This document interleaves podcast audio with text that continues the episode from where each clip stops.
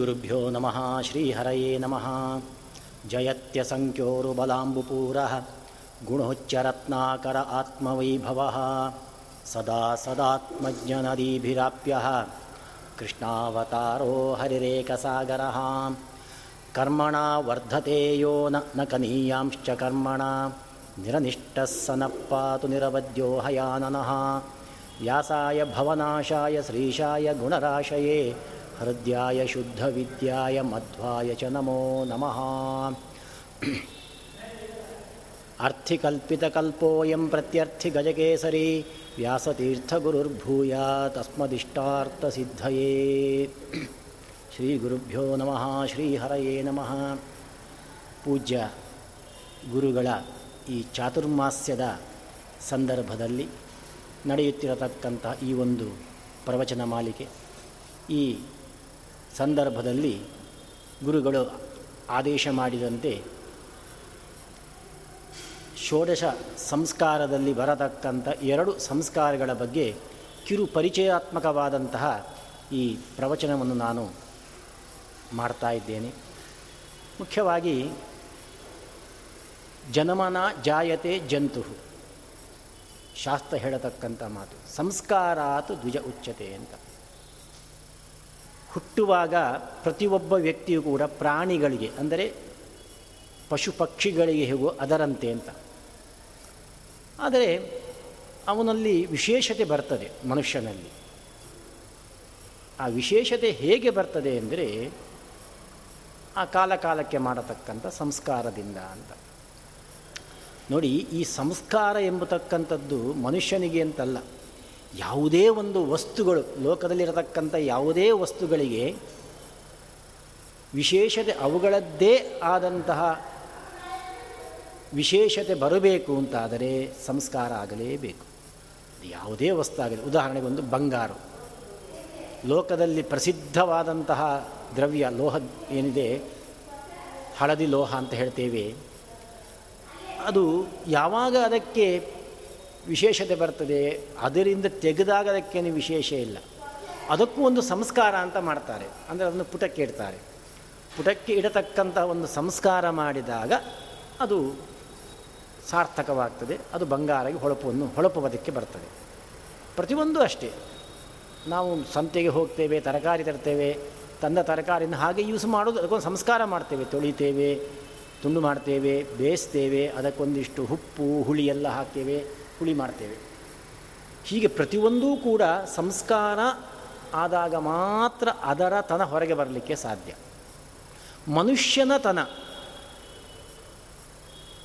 ಅಥವಾ ಬ್ರಾಹ್ಮಣ್ಯ ಇದು ಹೊರಗೆ ಹೇಗೆ ಬರಬಹುದು? ಅದು ಕಾಲಕಾಲಕ್ಕೆ ಆಗುವ ಸಂಸ್ಕಾರ. ಮನುಷ್ಯರಿಗೆ ಅವರಿಗೆ ಸಂಬಂಧಪಟ್ಟ ಹಾಗೆ ಸಂಸ್ಕಾರ. ಅವನದ್ದಾದದ್ದಹ ಒಳಗಿದ್ದಂತಹ ಹೊಳಪು ಹೊರಗೆ ಬರಬೇಕು ಅಂತಾದರೆ ಅವನಿಗೆ ಸಂಬಂಧಪಟ್ಟಂತಹ ಸಂಸ್ಕಾರಗಳು ನಡೀಬೇಕು. ಇದಕ್ಕೆ ನಮ್ಮ ಹಿರಿಯರು, ಋಷಿಮುನಿಗಳು ಬಹಳ ಯೋಚನೆ ಮಾಡಿ, ವೇದವು ಏನು ವಿಧಿ ಮಾಡಿದೆ ಆ ವಿಧಿಯನ್ನು ಸಂಗ್ರಹ ಮಾಡಿ, ನಮಗೆ ಕಾಲಕಾಲಕ್ಕೆ ಆಗತಕ್ಕಂತಹ ಸಂಸ್ಕಾರದ ಸಂಗ್ರಹವನ್ನು ಮಾಡಿಕೊಟ್ಟಿದ್ದಾರೆ. ಹಾಗಾಗಿ ನಾವು ಆ ಸಂಸ್ಕಾರವನ್ನು ನಮಗೂ ಆಗಬೇಕು, ನಮ್ಮ ಮಕ್ಕಳಿಗೂ ನಾವು ಮಾಡಿದಾಗ ನಾವು ಹುಟ್ಟಿದ ಜನ್ಮ ಸಾರ್ಥಕವಾಗ್ತದೆ. ಯಾಕೆಂದರೆ ಅಪರೂಪದ ಜನ್ಮ ಈ ಮನುಷ್ಯ ಜನ್ಮ. ಅದನ್ನು ಸಾರ್ಥಕ ಮಾಡಿಕೊಳ್ಳಬೇಕು ಅಂತಾದರೆ ಊಟ ಮಾಡುವುದು, ತಿನ್ನುವುದು, ಮಲಗುವುದು, ಭೋಗ ಅನುಭವಿಸುವುದು ಸಾರ್ಥಕ. ಯಾಕೆಂದರೆ ಅದನ್ನು ಪ್ರಾಣಿಗಳು ಮಾಡ್ತವೆ. ಹಾಗಾದರೆ ಬುದ್ಧಿ ಉಳ್ಳಂತಹ ಈ ಮನುಷ್ಯ ಜನ್ಮವನ್ನು ಸಾರ್ಥಕ ಮಾಡಿಕೊಳ್ಳಬೇಕು ಅಂತಾದರೆ ಕಾಲಕಾಲಕ್ಕೆ ಆಗತಕ್ಕಂಥ ಸಂಸ್ಕಾರ ಅದು ಬಹಳ ಮುಖ್ಯ. ಹಾಗಾಗಿ ಆ ಸಂಸ್ಕಾರವನ್ನು, ಸಂಸ್ಕಾರ ಇಪ್ಪತ್ತೊಂದು ಇದೆ. ಹದಿನೆಂಟಿದೆ. ಅದೆಲ್ಲ ಬೇರೆ ಬೇರೆ ಇದೆ. ಆದರೆ ಕೊನೆಗೆ ಋಷಿಮುನಿಗಳು ಕಲಿಯುಗಕ್ಕೆ ಷೋಡಶ ಹದಿನಾರು ಪೂರ್ವ ಸಂಸ್ಕಾರಗಳು ಅಂತ ನಮಗೆ ಕೊಟ್ಟಿದ್ದಾರೆ. ಅದರಲ್ಲಿ ನಮ್ಮ ಹುಟ್ಟು ಪುಣ್ಯ ಪಾಪಕ್ಕೆ ಅನುಗುಣವಾಗಿ ನಮಗೆ ಒಂದೊಂದು ಕಡೆಯಲ್ಲಿ ನಮಗೆ ಜನ್ಮ ಪ್ರಾಪ್ತಿ ಆಗ್ತದೆ ತುಂಬ ಪುಣ್ಯವಂತರಾಗಿದ್ದರೆ ಒಳ್ಳೆಯ ಸಂಸ್ಕಾರವಂತರ ಮನೆಯಲ್ಲಿ ಜನ್ಮ ಪ್ರಾಪ್ತಿಯಾಗ್ತದೆ. ಪಾಪವನ್ನು ಮಾಡಿದರೆ ಏನು ಸಂಸ್ಕಾರ ಇಲ್ಲದ ಮನೆಯಲ್ಲಿ ಜನ್ಮ ಪ್ರಾಪ್ತಿಯಾಗ್ತದೆ. ಈ ಹುಟ್ಟಿನಿಂದಲೇ ಅವನು ಹುಟ್ಟುವಾಗಲೇ ಅವನಿಗೆ ಸಂಸ್ಕಾರ ಪ್ರಾಪ್ತಿಯಾಗಬೇಕಂತೆ. ಗರ್ಭದ ಒಳಗಡೆಯಲ್ಲೇ ಗರ್ಭವನ್ನು ಆದಾನ ಅಂದರೆ ಗರ್ಭವನ್ನು ಹೆಂಡತಿಯ ಗರ್ಭದಲ್ಲಿ ರೇತಸ್ಸನ್ನು ಆದಾನ ಮಾಡುವಾಗಲೂ ಕೂಡ ಸಂಸ್ಕಾರ ಭರಿತವಾಗಿ ಮಾಡಿದಾಗ ಅದು ಶುದ್ಧವಾದ ರೇತಸ್ಸಾಗ್ತದಂತೆ ಶುದ್ಧವಾದ ಗರ್ಭವಾಗಿ ಹೊರಗೆ ಬರ್ತದೆ ಅಂತ. ಅದಕ್ಕೆ ಗರ್ಭಾದಾನ, ಪುಂಸವನ, ಸೀಮಂತೋನ್ನಯನ ವಿಷ್ಣು ಬಲಿ ಇಷ್ಟನ್ನೆಲ್ಲ ಮೊದಲಿನ ನಾಲ್ಕು ಸಂಸ್ಕಾರ ಹೇಳ್ತಾರೆ. ಇದು ಹುಟ್ಟುವ ಮೊದಲು ಆಗತಕ್ಕಂಥ ನಾಲ್ಕು ಸಂಸ್ಕಾರಗಳು. ಹುಟ್ಟಿದ ಕೂಡಲೇ ಆಗತಕ್ಕಂತಹ ಸಂಸ್ಕಾರ ಒಂದಿದೆ. ಅದಾದ ಮೇಲೆ ಆಗತಕ್ಕಂಥ ಸಂಸ್ಕಾರ. ಎರಡು ಸಂಸ್ಕಾರದ ಬಗ್ಗೆ ನಾನು ಇವತ್ತು ಸ್ವಲ್ಪ ಪರಿಚಯವನ್ನು ನೀಡಲಿಕ್ಕೆ ಬಯಸ್ತೇನೆ. ಅದರಲ್ಲಿ ಹುಟ್ಟಿದ ಕೂಡಲೇ ಮಾಡತಕ್ಕಂತಹ ಸಂಸ್ಕಾರ. ಅದು ಜಾತ ಕರ್ಮ. ಆಮೇಲೆ ಮಾಡತಕ್ಕಂಥ ಸಂಸ್ಕಾರ ನಾಮಕರಣ. ಎರಡು ಸಂಸ್ಕಾರಗಳ ಪರಿಚಯವನ್ನು ನಾನು ಇಲ್ಲಿ ಮಾಡ್ತಾ ಇದ್ದೇನೆ. ಏನದು ಹುಟ್ಟಿದ ಕೂಡಲೇ ಮಾಡಲೇಬೇಕಾಗಿರತಕ್ಕಂಥ ಕರ್ಮ ಅಂದರೆ ಜಾತಕರ್ಮ ಅಂತ. ಯಾಕೆ ಎಂದರೆ ಅದು ಜಾತ ಹುಟ್ಟಿದ ಕೂಡಲೇ ಮಾಡುವ ಕರ್ಮ, ಅದಕ್ಕೆ ಜಾತ ಕರ್ಮ ಅಂತ.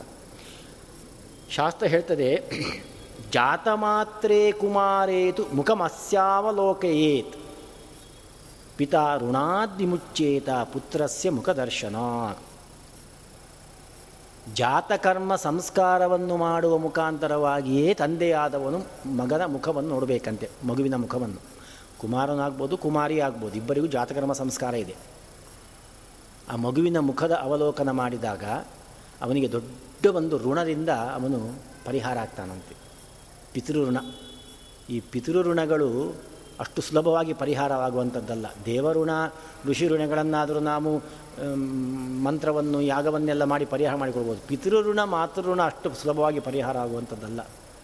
ತುಂಬ ವಿಧವಾಗಿಡತಕ್ಕಂತಹ ಕರ್ಮಗಳುಂಟು. ಅದರಲ್ಲಿ ಒಂದು ಜಾತಕರ್ಮ. ಅಂದರೆ ಸಂತಾನವನ್ನು ಪಡೆಯುವುದೂ ದೊಡ್ಡ ಒಂದು ಪಿತೃಋಣ ಪರಿಹಾರಕ. ಪಡೆದ ಮೇಲೆ ಆ ಮುಖವನ್ನು ನೋಡ್ತೇವಲ್ಲ, ಅವಲೋಕನ ಮಾಡ್ತೇವಲ್ಲ, ಆ ಮುಖಾವಲೋಕನ ಮಾಡುವತಕ್ಕಂಥದ್ದು ದೊಡ್ಡ ಋಣ ಪರಿಹಾರಕ್ಕೆ ಆಗತಕ್ಕಂಥ ಕರ್ಮ.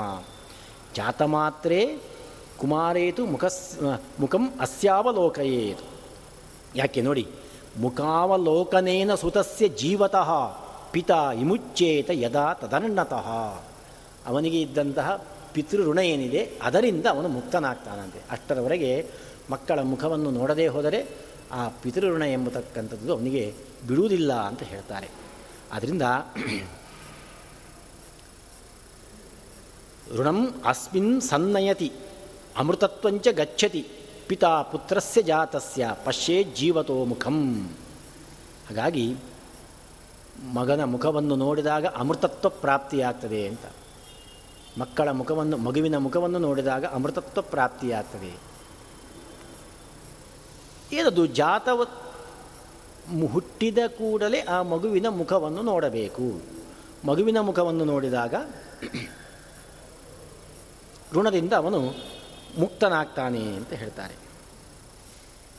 ಏನು ಋಣ ಇತ್ತವನಿಗೆ? ನೋಡಿ. ಈ ನಾವು ಸಾಧನೆ ಮಾಡಲಿಕ್ಕೆ ನಮಗೊಂದು ದೇಹ ಬೇಕು. ಉತ್ತಮವಾದ ಮನುಷ್ಯ ದೇಹ ಬೇಕು. ಆ ಮನುಷ್ಯ ದೇಹವನ್ನು ನಮಗೆ ಕೊಟ್ಟರು ನಮ್ಮ ತಂದೆ ತಾಯಿಯಂದಿರು ಅವರಿಗೆ, ಅವರು ಮಕ್ಕಳನ್ನು ಹುಟ್ಟಿಸಿದ ಮೇಲೆ ಅವರಿಗೆ ನೇರವಾಗಿ ಸಾಂತಾನಿಕ ಲೋಕ ಅಥವಾ ಸ್ವರ್ಗಲೋಕಾದಿಗಳು ಪ್ರಾಪ್ತಿ ಆಗುವುದಿಲ್ಲ ಅಂತೆ ಅದು ಆಗಬೇಕು ಅಂತಾದರೆ ಅವರ ವಂಶೆಯಲ್ಲಿ ಬೆಳಿಬೇಕಂತೆ. ಆವಾಗ ಮಾತ್ರ ಅವರಿಗೆ ಅದರಿಂದ ಶ್ರೇಯಸ್ಸಾಗ್ತದೆ. ಮಕ್ಕಳನ್ನು ಅವರು ಲೋಕಕ್ಕೆ ನೀಡಿದ್ದಾರೆ, ಆ ಮಗ್, ಅವರು ಕೊಟ್ಟ, ನೀಡಿದಂತಹ ಮಕ್ಕಳು, ಅಂದರೆ ಅವರು ಪಡೆದಂತಹ ಮಕ್ಕಳೇನಿದೆ, ಅವರು ತಮ್ಮ ಸಂತಾನವನ್ನು ಅಭಿವೃದ್ಧಿ ಮಾಡದೇ ಹೋದಾಗ ಅವರ ಪಿತೃಗಳವರಿಗಲ್ಲಿ ತೊಂದರೆ ಕೊಡ್ತಿರ್ತಾರಂತೆ. ಅಲ್ಲಿ ಬಹಳ ಸಮಸ್ಯೆ ಆಗಿ ಅವರಿಗೆ ಪಿತೃಲೋಕಕ್ಕೆ ಬರಲಿಕ್ಕೆ ಬಿಡುವುದಿಲ್ಲ ಅಂತೆ ಅವರು ಪಿತೃಲೋಕಕ್ಕೆ ಹೋಗಬೇಕು ಅಂತಾದರೆ ಮತ್ತೆ ಇವರು ಸಂತಾನವನ್ನು ಪಡೆಯಲೇಬೇಕು ಅಂತ ಅರ್ಥ. ಸಂತಾನ ಪಡೆದು ಪಡೆದ ಕೂಡಲೇ ಋಣಮುಕ್ತರಾಗುವುದಿಲ್ಲ. ಪಡೆದ ಮೇಲೆ ಆ ಮಗುವಿನ ಮುಖವನ್ನು ತಂದೆ ನೋಡಬೇಕಂತೆ. ಅದಕ್ಕೆ ನಮ್ಮ ಹುಟ್ಟಿ ಆಸ್ಪತ್ರೆಗೆ ಹೋಗ್ತೇವೆ ಮಗುವಿನ ಮುಖ ನೋಡಿ ಬಿಡುತ್ತೇವೆ ಅದೇ ದೊಡ್ಡ ವಿಷಯ ಏನಂದರೆ, ಇದು ಶಾಸ್ತ್ರೀಯ ವಿಷಯ ಇದು. ಋಣ ಪರಿಹಾರ ಮುಖ ನೋಡಿಕೊಂಡು ಋಣ ಪರಿಹಾರ ಆಗುವುದಲ್ಲ. ಅದಕ್ಕೊಂದು ವಿಧಿ ಉಂಟು. ಆ ವಿಧಿಯಿಂದಲೇ ಮುಖಾವಲೋಕನವನ್ನು ಮಾಡಿದಾಗ ಮಾತ್ರ ಋಣ ಪರಿಹಾರ ಅಂತ. ಏನು ವಿಧಿ ಅಂದರೆ, ಅದೇ ಜಾತಕರ್ಮ. ಯಾಕೆ? ಅದು ನಾಲಚ್ಛೇದನ ಏನಿದೆ? ಹೊಕ್ಕಳ ಬಳ್ಳಿ. ಅದನ್ನು ತುಂಡು ಮಾಡುವ ಮೊದಲು ಮುಖಾವಲೋಕನ ಮಾಡುವ ಈ ಜಾತಕರ್ಮ ಕ್ರಿಯೆಯನ್ನು ಮಾಡಬೇಕಂತೆ. ಯಾವನ್ನ ಚಿದ್ಯತೇನಾಲಂ ತಾವನ್ನಾಪ್ನೋತಿ ಸೂತಕಂ ಚಿನ್ನೇನಾಲೇ ತತಃ ಪಶ್ಚಾ ಸೂತಕಂ ವಿಧೀಯತೆ. ಅದರಿಂದ ನಮಗೆ ಬರತಕ್ಕಂತಹ ಪ್ರಶ್ನೆ ಜಾ ಜಾತಕರ್ಮವನ್ನು ಸಂಸ್ಕಾರ ಅದು. ನಾಂದಿ, ಪುಣ್ಯಾಹ ಎಲ್ಲ ಮಾಡಲಿಕ್ಕುಂಟು. ಮಗು ಹುಟ್ಟಿದ ಕೂಡಲೇ ಅವನಿಗೆ ಸೂತಕ, ಅಂದರೆ ವೃದ್ಧಿ, ಮೈಲಿಗೆ ಬಂದುಬಿಡ್ತದೆ. ಆ ಮೈಲಿಗೆಯಲ್ಲಿ ಹೇಗೆ ಮಾಡಲಿಕ್ಕೆ ಸಾಧ್ಯ ಅಂತ. ಅದಕ್ಕೆ ಶಾಸ್ತ್ರ ಹೇಳ್ತದೆ, ಮೈಲಿಗೆ ಯಾವಾಗದಿಂದ ಮೈಲಿಗೆ ಪ್ರಾರಂಭ ಆಗ್ತದೆ ತಂದೆಗೆ ಅಂತ ಹೇಳಿದರೆ, ಯಾವನ್ನ ಚಿದ್ಯತೆ ನಾಲಂ ತಾವನ್ನಾಪ್ನೋತಿ ಸೂತಕಂ. ಚಿನ್ನೇ ನಾಲೆ, ತತಃ ಪಶ್ಚಾ ಸೂತಕಂತು ವಿಧೀಯತೆ. ಹೊಕ್ಕಳ ಬಳ್ಳಿಯನ್ನು ಕತ್ತರಿಸುವ ಮೊದಲು ಅವನಿಗೆ ಮೈಲಿಗೆ ಬಂದಿರುವುದಿಲ್ಲ. ಕತ್ತರಿಸಿದ ಮೇಲೆ ಮೈಲಿಗೆ ಬರುವುದು. ಹಾಗಾಗಿ ಅದರ ಮೊದಲೇ ಜಾತಕರ್ಮ ಸಂಸ್ಕಾರವನ್ನು ಮಾಡಬೇಕು ಅಂತ ಹೇಳ್ತಾರೆ. ಅದು ರಾತ್ರಿ ಎಲ್ಲ ಆಗ್ತದೆ, ಏನು ಮಾಡುವುದು ಅಂತ ಪ್ರಶ್ನೆ ಬರಬಹುದು. ಅದಕ್ಕೂ ಶಾಸ್ತ್ರ ಹೇಳ್ತದೆ ಅಂತೇಳಿದರೆ ರಾತ್ರವೂ ರಾತ್ರಿಯಾದರೂ ಕೂಡ ಆ ರಾತ್ರಿಯೇ ಆ ಕರ್ಮವನ್ನು ಮಾಡಿ ಮುಗಿಸಬೇಕು ಅಂತ ಹೇಳ್ತಾರೆ. ರಾತ್ರಿ ಸ್ನಾನವನ್ನೇ ಮಾಡಲಿಕ್ಕಿಲ್ಲ. ಏನಂತೇಳಿದ್ರೆ ಶಾಸ್ತ್ರ ಹೇಳ್ತಾರೆ, ಮುಖ, ಮುಖಾವಲೋಕನ ಮಾಡಿದ ಕೂಡಲೇ ಸ, ಜಾತೆ ಪುತ್ರೇ ಪಿತು ಸ್ನಾನಂ ಸಚೇಲಂತು ವಿಧೀಯತೆ. ಮಗನ ಹುಟ್ಟಿದ ವಾರ್ತೆ ಕೇಳಿದ ಕೂಡಲೇ ಸಚೇಲವಾಗಿ ಸ್ನಾನ ಮಾಡಬೇಕು. ಆಮೇಲೆ ಜಾತಕ್ರಮ ಮಾಡಬೇಕು. ಸ್ನಾನವ, ರಾತ್ರಿಯಲ್ಲಿ ಸ್ನಾನವೇ ನಿಷಿದ್ಧ ಅಲ್ವಾ ಕುರಿಯ ನೈಮಿತ್ತಿಕಂ ಸ್ನಾನಂ ಶೀತಾದ್ಭಿ ಕಾಮ್ಯಮೇವಚ. ಹೇಳಿ, ಕೆಲವೊಂದು ಸಂದರ್ಭದಲ್ಲಿ ರಾತ್ರಿ ಸ್ನಾನವನ್ನು ಮಾಡಬಹುದು ಅಂತ ಹೇಳ್ತಾರೆ. ರಾತ್ರೌ ಸ್ನಾನಂ ನ ಕುರ್ವೀತ, ದಾನಂ ಚೈವ ವಿಶೇಷತಃ. ರಾತ್ರಿಯಲ್ಲಿ ದಾನವನ್ನೂ ಮಾಡಬಾರದು, ರಾತ್ರಿಯಲ್ಲಿ ಸ್ನಾನವನ್ನೂ ಮಾಡಬಾರದು. ಆದರೆ ಮಗ ಹುಟ್ಟಿದ ಕೂಡಲೇ ಸ್ನಾನ ಮಾಡಿ ದಾನಾದಿಗಳನ್ನು ಮಾಡಬೇಕು, ಜಾತಕರ್ಮವನ್ನು ಮಾಡುವಾಗ ಅಂತ ಹೇಳ್ತಾರೆ. ಆ ರಾತ್ರಿ ಸ್ನಾನವೇ ಇಲ್ಲ, ದಾನವೂ ಇಲ್ಲ. ಹೇಗೆ ಮಾಡಲಿಕ್ಕೆ ಸಾಧ್ಯ? ರಾತ್ರೌ ಸ್ನಾನಂ ನ ಕುರ್ವೀತ, ದಾನಂ ಚೈವ ವಿಶೇಷತಃ. ನೈಮಿತ್ತಿಕಂತು ಕುರ್ವೀತ, ಸ್ನಾನಂ ದಾನಂ ರಾತ್ರಿಷು ಅಂತ ಅದಕ್ಕೆ ನಿಮಿತ್ತ ಏನಾದರೂ ಇತ್ತು ಅಂತಾದರೆ ಆವಾಗ ರಾತ್ರಿಯಲ್ಲಿ ಸ್ನಾನ ದಾನಗಳು ಮಾಡಬಹುದಂತೆ. ಎಂತೆಂತಹ ನಿಮಿತ್ತ ಅಂದರೆ ಹೇಳ್ತಾ ನೋಡಿ. ಪುತ್ರ ಜನ್ಮನಿ ಯಾತ್ರಾಯಾಮ್ ಶರ್ವರ್ಯಾಂ ದಾನಮಕ್ಷಯಂ. ಮಗು ಹುಟ್ಟಿದ ಕೂಡಲೇ ರಾತ್ರಿ ಮಾಡತಕ್ಕಂತಹ ಸ್ನಾನ, ರಾತ್ರಿ ಆದರೆ ರಾತ್ರಿಯೇ ಸ್ನಾನ ಮಾಡಿ ದಾನ ಮಾಡುವುದೇ ಅಕ್ಷಯ ಅಂತೆ. ಯಾತ್ರೆ ಯಾತ್ರೆ ಅಂದರೆ ಎಲ್ಲ ಅಲ್ಲ, ಗಂಗಾ ನದಿಯಲ್ಲಿ ಎಷ್ಟು ಹೊತ್ತಾದರೂ ಪರವಾಗಿಲ್ಲ ಅಂತೆ. ನದಿಯನ್ನು, ಗಂಗಾ ನದಿ ಮಾತ್ರ, ಇತರ ನದಿಗಳಿಗೆ ರಾತ್ರಿ ಸ್ನಾನ ನಿಷಿದ್ಧ. ಗಂಗಾ ನದಿಯನ್ನು ನೋಡಿದ ಕೂಡಲೇ ಎಷ್ಟು ರಾತ್ರಿ ಆಗಲಿ, ಬೆಳಿಗ್ಗೆ ಆಗಲಿ ಮುಳುಗಬೇಕಂತೆ. ನಿಷಿದ್ಧ, ನಿಷೇಧ ಇಲ್ಲ. ಹಾಗಾಗಿ ಇನ್ನು ಅದರಂತೆ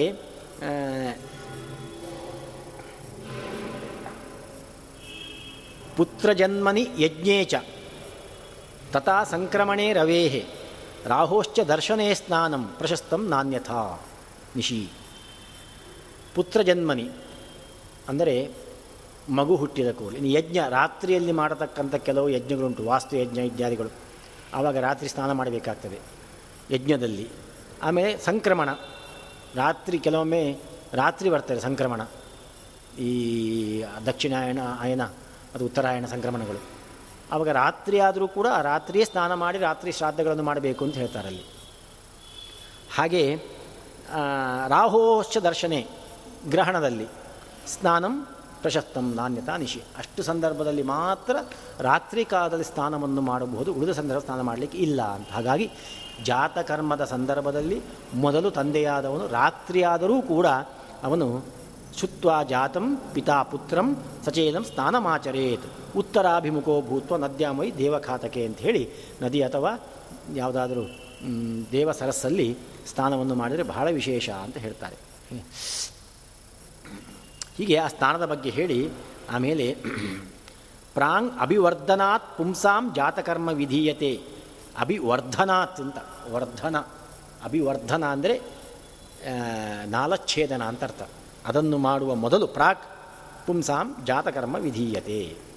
ಹೇಳಿ, ಅಲ್ಲಿ ಜಾತಕರ್ಮವನ್ನು ಮಾಡಬೇಕು ಎಂದು ಯಾವಾಗ? ಪ್ರಾಂಗ್ ಅಭಿವರ್ಧನಾತ್ ಕಾರ್ಯ ಜಾತಕರ್ಮ ಕ್ರಿಯಾದುಜೈ ಸ್ನಾತ್ವ ಸಚೇಲವ ಶುದ್ಧೈ ಸಿತಗಂಧಾದಿ ಭೂಷಿತೈ ಅಂತ. ಎರಡು, ನಾಲಚ್ಛೇದನವನ್ನು ಮಾಡಬಾರ್ದು ಸ್ತನ್ಯಪಾನವನ್ನು ಕೂಡ ಮಾಡಿಸಿರಬಾರ್ದು ತಾಯಿಯನ್ನು, ಆ ಮಗುವಿಗೆ. ಅದರ ಮೊದಲೇ ಜಾತಕರ್ಮವನ್ನು ಮಾಡಬೇಕು ಅಂತ ಹೇಳ್ತಾರೆ. ಆ ಸಂದರ್ಭದಲ್ಲಿ ಅವನಿಗೆ ಇನ್ನೂ ಮೈಲಿಗೆ ಎಂಬತಕ್ಕಂಥ ಬಂದಿರುವುದಿಲ್ಲ ಅಂತ. ಹೀಗೆ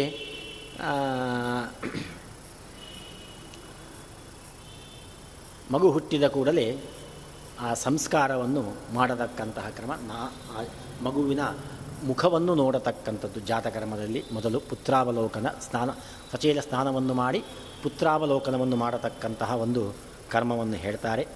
ಅದಾದ ಮೇಲೆ ದಾನಾದಿಗಳನ್ನು ಮಾಡಬೇಕು ಅಂತ. ಬ್ರಾಹ್ಮಣರಿಗೆ ಅನ್ನದಾನ. ಆಮೇಲೆ ಬೇರೆ ಬೇರೆ ವಸ್ತ್ರದಾನ ಇತ್ಯಾದಿಗಳನ್ನೆಲ್ಲ ದಾನವನ್ನು ಮಾಡಬೇಕು ಅಂತ ಹೇಳ್ತಾರೆ. ಹೀಗೆ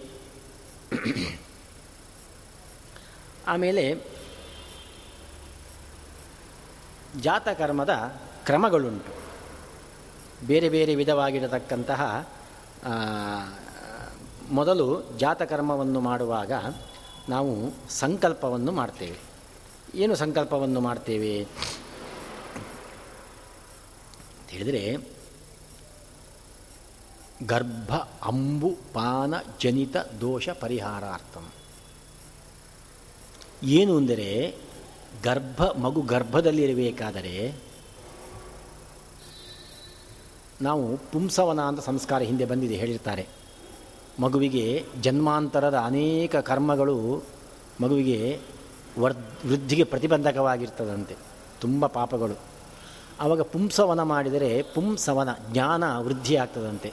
ಜನ್ಮಾಂತರ ತಾನು ಮಾಡಿದ ಪಾಪವನ್ನು ನೆನೆಸ್ಕೊಂಡು ಗರ್ಭದಲ್ಲಿಯೇ ಭಗವಂತನನ್ನು ಪ್ರಾರ್ಥನೆ ಮಾಡಿಕೊಂಡು ಆ ತನ್ನ ಪಾಪಗಳನ್ನು ಎಷ್ಟೋ ಕಳ್ಕೊಳ್ತಾನಂತೆ. ಆದರೂ ಕೂಡ ಜನ್ಮಾಂತರದ ಪಾಪಗಳು ಹೋಗ್ತದೆ. ಆದರೆ ಜನ್ಮಾಂತರದಲ್ಲಿ ನಾವು ಮಾಡಿದ ಬೇಕಾದಷ್ಟು ಅಧ್ಯಯನ ಎಲ್ಲ ಮಾಡಿರ್ತೇವೆ. ಆ ಜ್ಞಾನ. ವೇದಾಂತದ ಜ್ಞಾನ ಇರಬಹುದು, ಅಧ್ಯಯನ ಭಗವಜ್ಞಾನ ಇರಬಹುದು, ತತ್ವಜ್ಞಾನ, ಇದೆಲ್ಲ ನಮ್ಮ ಜೊತೆಗೆ ಬರಬೇಕದು, ಜನ್ಮಾಂತರಕ್ಕೂ ಕೂಡ. ಆದರೆ ಅದು ಗರ್ಭದಲ್ಲಿರಬೇಕಾದರೆ ನಾವು ತಾಯಿ ಕುಡಿದ ನೀರು, ಆಹಾರ, ಇದರ ಅಶುದ್ಧತೆಯಿಂದ, ಕಶ್ಮಲದಿಂದಾಗಿ ಆ ದೇಹ ನಮ್ಮ ದೇಹವು ಅಶುದ್ಧವಾಗಿರ್ತದಂತೆ. ಹಾಗಾಗಿ ನಮಗೆ ಯಾವ ಜನ್ಮಾಂತರದ ಸಂಸ್ಕಾರವು ನಮ್ಮನ್ನು ಪ್ರಬೋಧ ಮಾಡೋದೇ ಇಲ್ಲ ಅಂಥದ್ದು ಅದೆಲ್ಲ ಮಲಗಿ ಕೂತಿರ್ತದಂತೆ. ಆ ಜನ್ಮಾಂತರದ ಸಂಸ್ಕಾರ, ಒಳ್ಳೆಯ ಸಂಸ್ಕಾರಗಳು ನಮಗೆ ಮತ್ತೆ ಅದು ಉಪಯೋಗ ಆಗಬೇಕು ಈ ಜನ್ಮದಲ್ಲಿ. ಅದನ್ನು ಸರಿ ಮಾಡಬೇಕ? ದೇಹ ಶುದ್ಧಿ ಆಗಬೇಕು. ಅದಕ್ಕೋಸ್ಕರವಾಗಿಯೇ ಜಾತಕರ್ಮ ಸಂಸ್ಕಾರವನ್ನು ಮಾಡುವುದು ಅಂತ. ಅದಕ್ಕೆ ಸ್ತನ್ಯಪಾನ ನಾಭಿ ಕರ್ತನ ಮಾಡುವ ಮೊದಲೇ, ಯಾಕಂದರೆ ಒಳಗಿದ್ದಂತಹ ಆ ದೋಷಗಳು ಪರಿಹಾರ ಆಗುವಂಥದಕ್ಕೋಸ್ಕರ ಮಾಡುವುದು ನಾಭಿಕರ್ತನದ ಮೊದಲೇ. ಸ್ತನ್ಯಪಾನ, ತಾಯಿ ಮಗುವಿಗೆ ಕುಡಿಸತಕ್ಕಂಥ ಹಾಲು ಅಮೃತ ಆಗಬೇಕು. ಆದರೆ ಜಾತಕರ್ಮವನ್ನು ಮಾಡದೇ ಹೋದರೆ ಆ ಹಾಲು ಅಮೃತ ಆಗುವುದಿಲ್ಲ ಅಂತ. ಯಾಕೆಂದರೆ ನಾನು ಮುಂದೆ ಹೇಳ್ತೇನೆ ನೋಡಿ, ಮುಂದೆ ಬರ್ತದೆ. ಅಮೃತ ಆಗುವುದಿಲ್ಲ ಅಂತ. ಹಾಗಾಗಿ ತಾಯಿಯ ಹಾಲು ಮಗುವಿಗೆ ಅಮೃತ ಆಗಬೇಕಾದ್ರೆ ಮೊದಲು ಜಾತಕರ್ಮ ಆಗಿರಬೇಕು ಅಂತ. ಅದಕ್ಕೆ ಹುಟ್ಟಿದ ಕೂಡಲೇ ಮಾಡತಕ್ಕಂತಹ ಆ ಒಂದು ಸಂಸ್ಕಾರ ಅಂತ ಹೇಳ್ತಾರೆ. ಹೀಗೆ ಆ ಸಂಸ್, ಈ ಸಂಸ್ಕಾರ ಮುಖ್ಯವಾಗಿ ಗಂಡಸರಿಗೆ ಮಾತ್ರ ಮಾಡುವುದಲ್ಲ ಅಮಂತ್ರಿಕಾತು ಕಾರ್ಯೇಯಂ ಸ್ತ್ರೀಣಾಂ ಅಂತ ಹೇಳಿ ಹೆಣ್ಣು ಮಕ್ಕಳಿಗೂ ಕೂಡ ಈ ಕರ್ಮವನ್ನು ಮಾಡಲೇಬೇಕು ಅಂತ ಹೇಳ್ತಾರೆ. ಹೀಗೆ ಜಾತಕರ್ಮದ ಸಂಸ್ಕಾರ, ಅದರಲ್ಲಿ ಮೊದಲು ಮಗು, ಮಗುವಿನ ಮುಖಾವಲೋಕನ. ಮುಖಾವಲೋಕನ ಆದ ಮೇಲೆ ರಕ್ಷಾಸಿದ್ಧಿಗೋಸ್ಕರವಾಗಿ ಸೊಂಟಕ್ಕೊಂದು ಹಗ್ಗ ಕಟ್ಟುವ ಕ್ರಮ ಉಂಟು. ಅಂದರೆ ಮಗು ಹುಟ್ಟಿದ ಕೂಡಲೇ ಮಗುವನ್ನು ಭಕ್ಷಣೆ ಮಾಡಲಿಕ್ಕೆ ಬಾಲಾರಿಷ್ಟ ಅಂತ ಒಂದು ದುಷ್ಟ ಶಕ್ತಿ. ಈ ರುದ್ರದೇವರಿಂದ ಸೃಷ್ಟವಾದ ಒಂದು ಶಕ್ತಿ ಅದು ದುಷ್ಟಶಕ್ತಿ ಆ ಶಕ್ತಿ ಮಗುವನ್ನು ಭಕ್ಷಣೆ ಮಾಡಲಿಕ್ಕೆ ಓಡಿ ಬರ್ತದಂತೆ. ಆವಾಗ ಆ ಸಂದರ್ಭದಲ್ಲಿ ಆ ಮಗುವನ್ನು ರಕ್ಷಣೆ ಮಾಡಬೇಕು ನಾವು. ಅದಕ್ಕೆ ರಕ್ಷಿಗೋಸ್ಕರವಾಗಿ ಒಂದು ಸೊಂಟಕ್ಕೆ ಕೂಡಲೇ ಹಗ್ಗ ಕಟ್ಟಬೇಕಂತೆ, ಹೊರಗೆ ಬಂದು ಕೂಡಲೇ. ರಕ್ಷೆಗೋಸ್ಕರ ಧ್ರುವಾದ್ಯೋ ಧ್ರುವಾಪೃಥಿವಿ ಅಂತ ಧ್ರುವವಾಗಿ, ಗಟ್ಟಿಯಾಗಿ ಭಗವಂತನ ರಕ್ಷೆ ಈ ಮಗುವಿಗೆ ಆಗಲಿ ಅಂತ. ದೇವತೆಗಳು ಈ ಮಗುವಿನಲ್ಲಿ ಎಲ್ಲ ಬಂದು ಕೂತ್ಕೊಳ್ಳಿ ಅಂತ ಹೀಗೆ ಪ್ರಾರ್ಥನೆ ಮಾಡಿ ಆ ಹಗ್ಗ ಕಟ್ಟಬೇಕು. ಅದು ಆದಮೇಲೆ ಮುಂದೆ ಅಲ್ಲಿ ಮಧು ಸರ್ಪಿ ಪ್ರಾಶನ ಮಾಡಬೇಕಂತೆ ಮಗುವಿಗೆ. ಅಂದರೆ ಮಧು ಸರ್ಪಿ. ಆ ಮಧು ಸರ್ಪಿಯನ್ನು ಬಂಗಾರದ ಉಂಗುರದಿಂದ ಪ್ರಾಶನ ಮಾಡಿಸ್ತೇವೆ. ಅದರ ಮೊದಲು ಬಜೆಯನ್ನು ಸ್ವಲ್ಪ ಹಾಕಿ ನಕ್ಸಬೇಕು. ಬಜೆ, ಜೇನುತುಪ್ಪ, ಆಮೇಲೆ ತುಪ್ಪ, ಆಮೇಲೆ ಬಂಗಾರು ಇಷ್ಟನ್ನು ಮಿಶ್ರ ಮಾಡಿ ಮಗುವಿನ ಬಾಗಿ ನಕ್ಸಬೇಕು ಅಂತ ಹೇಳ್ತಾರೆ. ಯಾಕೆ ಅಂದರೆ ಇದೇ ನಾನು ಹೇಳಿದ್ದು ಏನಂತ ಹೇಳಿದರೆ ತಾಯಿಯ ಹಾಲು ಯಾವಾಗ ಮಗುವಿಗೆ ಅಮೃತವಾಗ್ತದೆ ಈ ಔಷಧ ಒಳಗೆ ಹೋದಾಗ ಬಜೆ ಮಿಶ್ರಿತವಾದ ಮಧು ಮತ್ತು ತುಪ್ಪ ಏನಿದೆ, ಅದರಿಂದ ಮಿಶ್ರಿತವಾದಂಥ ಹಿರಣ್ಯ, ಬಂಗಾರ. ಇದನ್ನು ಸಹಿತವಾಗಿ ಪ್ರಾಶನವನ್ನು ಮಾಡಿಸಬೇಕು ಅಂತ ಹೇಳ್ತಾರೆ. ಅದಕ್ಕೆ ವಿಶೇಷವಾಗಿರತಕ್ಕಂತಹ ಪ್ರತೇ ದದಾಮಿ ಮಧುನೋ ಘೃತಸ್ಯ ಅಂತ ಹೇಳಿ ಆ ಒಂದು ಮಂತ್ರವನ್ನು ಕೂಡ ಹೇಳ್ತಾರೆ. ಅಂತಹ ಮಧುಸರ್ಪಿ ಏನಿದೆ, ಅದನ್ನು ಮಿಶ್ರ ಮಾಡಿ ಬಂಗಾರದಿಂದ ಅದಕ್ಕೆ ಪ್ರಾಶನ ಮಾಡಿಸ್ತಕ್ಕಂಥ ಕ್ರಮವನ್ನು ಹೇಳ್ತಾರೆ. ಏನು ಮಧುಸರ್ಪಿಯನ್ನು ಬಂಗಾರ ಜೊತೆಯಲ್ಲಿ ಮಿಶ್ರ ಮಾಡಿ ಪ್ರಾಶನ ಮಾಡಿಸಿದಾಗ ಏನಾಗ್ತದೆ ಅಂದರೆ, ಅದನ್ನು ಹೇಳ್ತಾರೆ ನೋಡಿ, ಗರ್ಭಾಂಬು ಪಾನದೋಷಾಣ ಅಪನುತ್ಯೈ ಶಿಶುಂಪಿತ ಪ್ರಾಶಯೇತ್ ಮಧುನಾಸಾರ್ಧಂ ಸಾಜ್ಯಂ ಹೇಮರಸಂ ಶುಭಂ. ಅಂದರೆ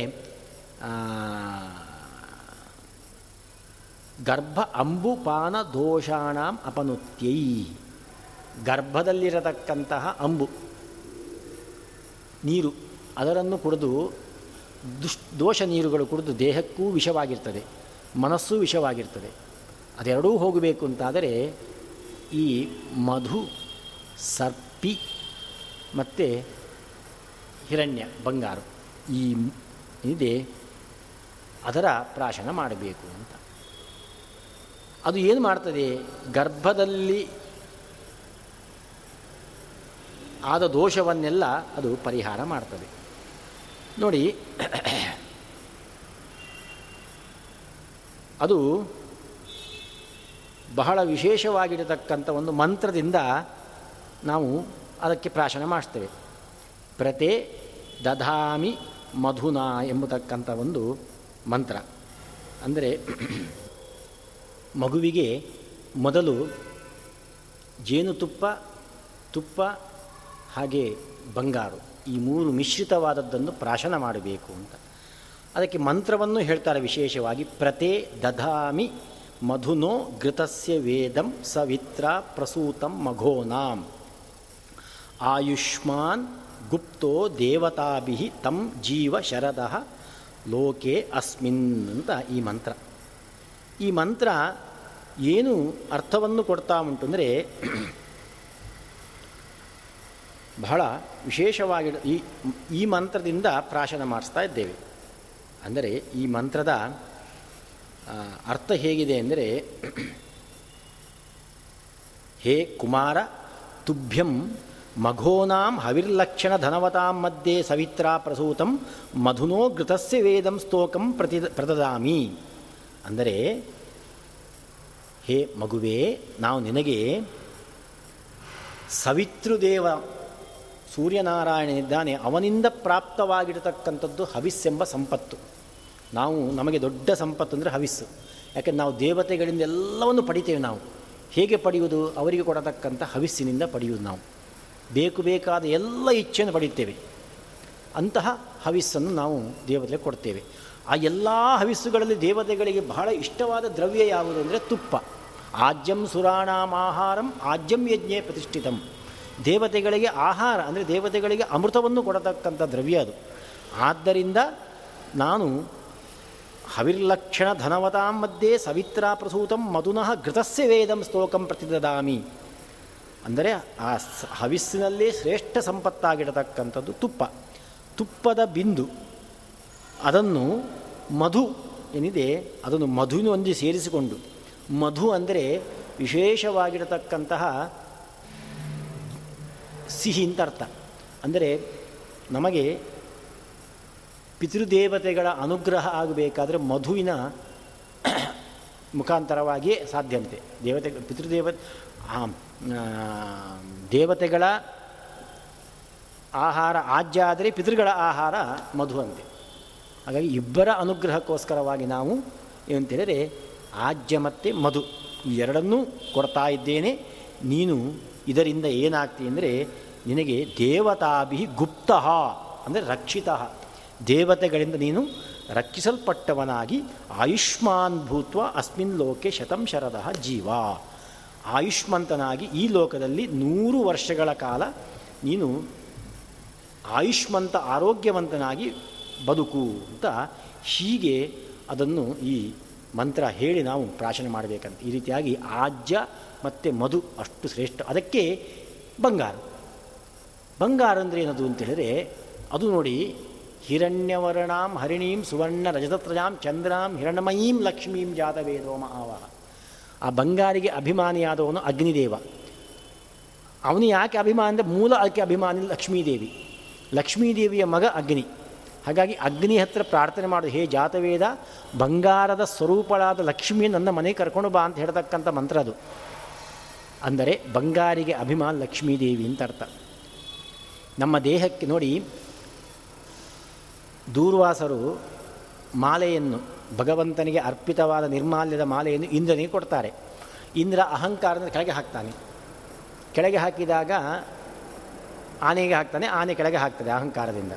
ಆವಾಗ ಏನಾಗ್ತದೆ? ದೂರ್ವಾಸರು ಶಾಪ ಕೊಡ್ತಾರೆ ಅಂತ. ನಿಜವಾಗಿ ಅಲ್ಲಿ ಆದದ್ದು ಏನಂತೇಳಿದರೆ ಯಾವಾಗ ಮಾಲೆ ಕೆಳಗೆ ಹಾಕಿದನೋ ಲಕ್ಷ್ಮೀದೇವಿಗೆ ಸಿಟ್ಟು ಬಂತು. ಈಗ ಮಾಲೆಗೆ ಅಭಿಮಾನಿಯಾದಳು ಲಕ್ಷ್ಮೀದೇವಿ ನಿರ್ಮಾಲ್ಯಕ್ಕೆ, ಭಗವಂತ ನಿರ್ಮಾಲ್ಯದ ಹೂವಿಗೆ. ಅವಳನ್ನು ತಿರಸ್ಕಾರ ಮಾಡಿದ್ದರಿಂದ ದೇವತೆಗಳ ಮೈಯಲ್ಲಿದ್ದ ಕಾಂತಿಯೆಲ್ಲ ಹೋಯ್ತಂತೆ. ಅವರ ಆರೋಗ್ಯ ಹಾಳಾಯ್ತಂತೆ. ಅವರ ಐಶ್ವರ್ಯ ಹೋಯ್ತಂತೆ. ಅವರ ಅಧಿಕಾರ ಹೋಯ್ತಂತೆ.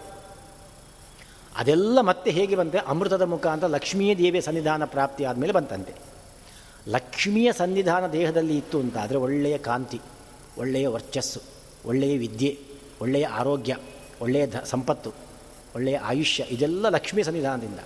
ಆದ್ದರಿಂದ ಅದೆಲ್ಲವನ್ನು ಕೊಡತಕ್ಕಂಥವಳು ಲಕ್ಷ್ಮಿಯಿಂದ ಆ ಹಿರಣ್ಯದಲ್ಲಿ ಅವಳ ಸನ್ನಿಧಾನ ಬಂಗಾರದಲ್ಲಿ. ಆದ್ದರಿಂದ ಬಂಗಾರನ್ನು ಮಿಶ್ರ ಮಾಡಿ ಈ ತುಪ್ಪ ಮತ್ತು ಜೇನುತುಪ್ಪದಿಂದ ಅದನ್ನು ನಾವು ಕುಡಿಸಿದಾಗ ಆ ಮಗುವಿಗೆ ಯಾವುದೇ ಆಯುಷ್ಯ ಆರೋಗ್ಯಕ್ಕೆ ಪ್ರತಿಬಂಧಕವಾದ ದೋಷಗಳು ಅದೆಲ್ಲ ಹೋಗ್ತದೆ ಎಂತಹ ಒಂದು ಅದ್ಭುತವಾದಂತಹ ಕ್ರಿಯೆಯನ್ನು ಕರ್ಮವನ್ನು ನಮಗೆ ಋಷಿಮುನಿಗಳು ಕೊಟ್ಟಿದ್ದಾರೆ ನೋಡಿ. ನಾವು ಪ್ರಾರಂಭದಲ್ಲಿ ಈ ರಕ್ಷೆ ಮಾಡ್ಕೊಂಡ್ಬಂದೆ ಅಂತಾದರೆ ಆ ಮಗು ಉತ್ತಮ ಸಂಸ್ಕಾರವಂತ, ಆಯುಷ್ಮಂತ, ಆರೋಗ್ಯವಂತನಾಗಿರುವ ಸಂಶಯನೇ ಇಲ್ಲ. ಹಿಂದಿನ ಕಾಲದಲ್ಲಿ ಆ ಈ ರೀತಿಯಾಗಿ ಬಹಳ ನಿಷ್ಠೆಯಿಂದ ಮಾಡ್ತಿದ್ದರಿಂದ ಅಷ್ಟು ಸಾಧನೆ ಮಾಡ್ತಿದ್ರು ಎಲ್ಲರೂ ಕೂಡ. ಆ ಸಂಸ್ಕಾರದಿಂದಾಗಿ ಸಾಧನೆಯನ್ನು ಮಾಡ್ತಾಯಿದ್ರು ಅವರು. ಅದರಿಂದ ಆ ಮಂತ್ರದಿಂದ ಹೀಗೆ ಸಂಸ್ಕಾರ ಇದನ್ನು ಪ್ರಾಶನೆ ಮಾಡಿಸಬೇಕು. ಆಮೇಲೆ ಇದಾದ ಮೇಲೆ ಮುಂದೆ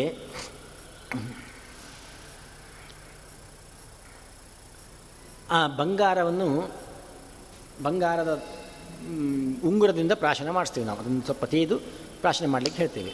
ಆಮೇಲೆ ಆ ಉಂಗುರವನ್ನು ತೊಳೆದು ಬಲಕಿವಿಯಲ್ಲಿ ಇಡಲಿಕ್ಕೆ ಹೇಳ್ತೇವೆ ನಾವು, ಮಗುವಿನ ಬಲ, ಬಲಕಿವಿಯಲ್ಲಿ.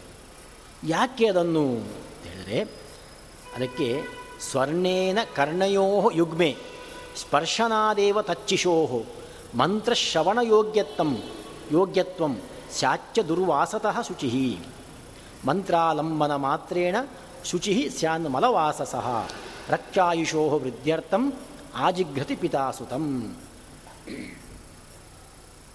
ನೋಡಿ, ಮಗು ಹೊಟ್ಟೆಯಲ್ಲಿರಬೇಕಾದರೆ ಯಾವ್ಯಾವುದೋ ಆಹಾರದ ಸೇವನೆ, ತಾಯಿ ಮಾಡಿದ ಆಹಾರದ ಸೇವನೆ, ನೀರಿನ ಸೇವನೆಯಿಂದ ಅದು ಕೆಟ್ಟ ಮಲಮೂತ್ರಗಳೆಲ್ಲ ಇಟ್ಟು, ಹಾಗೇ ಇಟ್ಟುಕೊಂಡು ವಾಸ ಮಾಡಿರ್ತಾರೆ, ದುರ್ವಾಸ. ಕೆಟ್ಟ ಕಡೆಯಲ್ಲಿ ವಾಸ ಮಾಡಿದ್ದಾನವನು. ಅದರಿಂದ ಏನಾಗಿತ್ತು ಅಂದರೆ ಮಂತ್ರದ ಶ್ರವಣಕ್ಕೆ ಯೋಗ್ಯತೆ ಇರಲಿಲ್ಲ ಅಂತ ಅವನಿಗೆ. ಮುಂದೆ ಆ ಕಿವಿಯಿಂದ ಮಂತ್ರಶ್ರವಣ ಆಗಬೇಕಲ್ಲ ಅವನಿಗೆ. ಆ ಮಂತ್ರಶ್ರವಣದ ಯೋಗ್ಯತೆ ಪ್ರಾಪ್ತಿಯಾಗಬೇಕು ಅದಕ್ಕೆ ಆ ಬಂಗಾರದಲ್ಲಿ ಲಕ್ಷ್ಮಿಯ ಸನ್ನಿಧಾನ. ಬಹಳ ಪವಿತ್ರ. ಅದಕ್ಕೆ ಸದಾಕಾಲ ಹೆಣ್ಣು ಮಕ್ಕಳು ಬಂಗಾರದ ತಾಳಿ ಗಂಡು ಮಕ್ಕಳು, ಬಂಗಾರದ ಪವಿತ್ರದ ಉಂಗುರ ಇದೆಲ್ಲ ಯಾಕೆ ಹಾಕೊಳ್ಬೇಕು ಅಂದರೆ ಅವರು ಸದಾ ಪವಿತ್ರರಾಗಿರಬೇಕು ಅಂತ.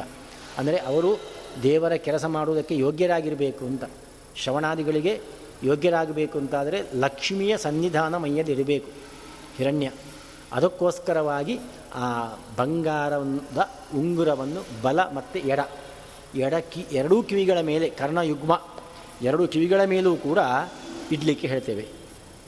ಹೇಳುವಾಗ ಅಲ್ಲಿ ಆ ಮಂತ್ರ ಉಂಟು. ಅದಕ್ಕೂ ಒಂದು ಮಂತ್ರ ಉಂಟು. ಏನು ಮಂತ್ರ ಅಂತ ಹೇಳಿದರೆ ಬಹಳ ಎರಡೂ ಕಿವಿಯಲ್ಲಿ ಹೇಳದ ಇಡುವಾಗ ಹೇಳ್ತಕ್ಕಂತಹ ಮಂತ್ರ. ಮೇಧಾಂ, ಮೇಧಾಂತೆ ದೇವ ಸವಿತ. ಮೇಧಾಂ ದೇವಿ ಸರಸ್ವತಿ. ಮೇಧಾಂತೆ ಅಶ್ವಿನೌ. ದೇವೌ ಆದತ್ತಾಂ ಪುಷ್ಕರ ಸ್ರಜೌ ಅಂದರೆ ನಮಗೆ ಮೇಧಾ ಅಂದರೆ ಹಿಂದಿನ ಜನ್ಮದಲ್ಲಿ ಎಷ್ಟೆಲ್ಲ ಏನೆಲ್ಲ ಒಳ್ಳೆಯ ವಿದ್ಯೆಯನ್ನು ನಾವು ಸಂಪಾದನೆ ಮಾಡಿದ್ದೇವೆ, ಆ ಎಲ್ಲ ವಿದ್ಯೆ ನಮಗೆ ಈ ಜನ್ಮದಲ್ಲೂ ಫಲಕಾರಿಯಾಗಬೇಕು. ಅದಕ್ಕೆ ಮೇಧ, ಆ ಮೇಧ ಹೆಸರದಕ್ಕೆ ಹಿಂದಿದ್ದದ್ದು ಮತ್ತೆ ನಮ್ಮ ನೆನಪಿಗೆ ಬಂದು ಅದೆಲ್ಲ ಫಲಕಾರಿಯಾಗತಕ್ಕಂಥ, ಹಿಂದಿನ ಜನ್ಮ ನೆನಪು ಬರ್ತಂತ ಅರ್ಥ ಅಲ್ಲ, ಆ ವಿದ್ಯೆ ನಮಗೆ ಫಲಕಾರಿ ಆಗ್ತಾ ಬರ್ತದೆ ಇನ್ನೂ ವಿಶೇಷ ಅಧ್ಯಯನ ಮಾಡಲಿಕ್ಕೆ ಬೇಕಾದ ಯೋಗ್ಯತೆ, ಪ್ರಾಪ್ತಿ. ಅಂತಹ ಫಲಕಾರಿಗೋಸ್ಕರವಾಗಿ ಮೇಧಾ ಶಕ್ತಿ ಎಂಬುದು ವೃದ್ಧಿಯಾಗಬೇಕಂತೆ. ಆ ಮೇಧಾಶಕ್ತಿ ವೃದ್ಧಿ ಆಗಬೇಕಾದ್ರೆ ಶ್ರವಣ. ನಾವು ಶ್ರವಣಾದಿಗಳನ್ನು ಮಾಡಲೇಬೇಕು. ಆ ಶ್ರವಣಕ್ಕೆ ಯೋಗ್ಯತೆ ಬೇಕು. ಅದಕ್ಕೆ ಮೇಧಾಂ, ಮೇಧಾಂತೆ ದೇವ ಸವಿತಾ. ಅಂದರೆ ಅಲ್ಲಿ ಹೇ ಕುಮಾರ, ತೇ ತುಭ್ಯಂ ದೇವ, ಮೇಧಾಂ ದೇವ. ಅಂದರೆ ದ್ಯೋತನಾಥ್ ಅಂದರೆ ಒಳ್ಳೆ ಪಳಪಳ ಪಳ ಹೊಳೆಯುವಂತಹ ಸವಿತೃನಾಮಕನಾದ ಸೂರ್ಯನಾರಾಯಣ. ಅವನು ಎಂತೇಳಿದರೆ ಮೇಧಾಂ ದದಾತು. ತಥಾ ಸರಸ್ವತೀದೇವಿ ಮೇಧಾಂ ಆದದಾತು. ಆ ಸವಿತೃನಾಮಕನಾದ ಭಗವಂತನಿಗೆ ಮೇಧ ಶಕ್ತಿಯನ್ನು ಕೊಡಲಿ. ಹಾಗೆ ಅದರಂತೆ ಸರಸ್ವತೀ ದೇವಿಯು ಕೂಡ ನಿನಗೆ ಮೇಧಾಶಕ್ತಿಯನ್ನು ಕೊಡಲಿ. ಅದರಂತೆ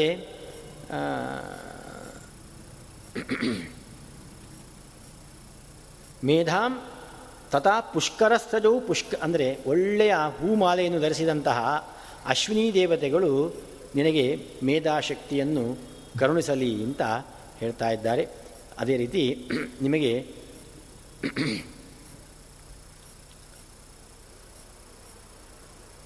ಇಂತಹ ದೇವತೆಗಳು, ಇವರೆಲ್ಲ ಮೇಧಾಶಕ್ತಿಯನ್ನು ಕೊಡತಕ್ಕಂಥ ದೇವತೆಗಳಂತೆ. ಸರಸ್ವತಿ, ಅವಳು ಒಳ್ಳೆಯ ವಿದ್ಯೆಯನ್ನು, ಮೇಧೆ, ಮೇಧಾಶಕ್ತಿಯನ್ನು ಕೊಡತಕ್ಕಂಥವಳು.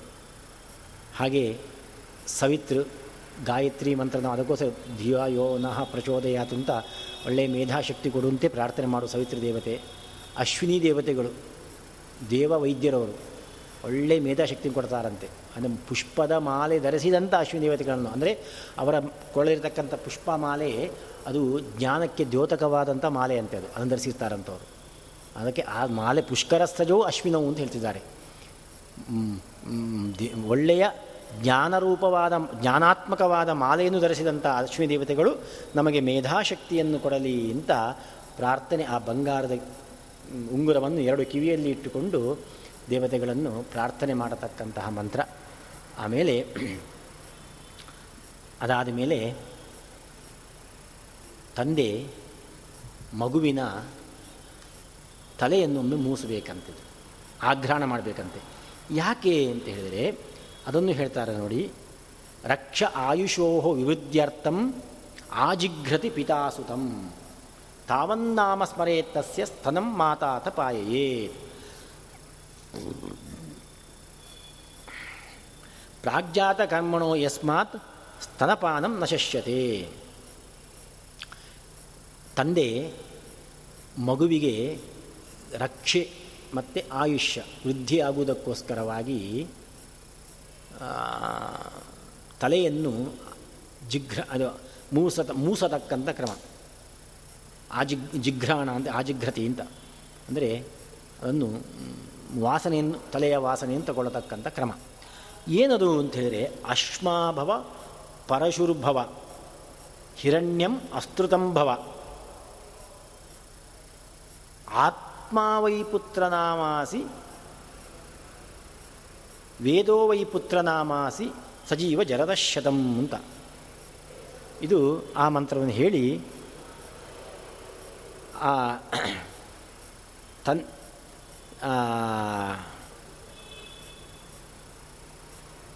ತಲೆಯನ್ನು ಮೂಸತಕ್ಕಂತಹ ಕ್ರಮ.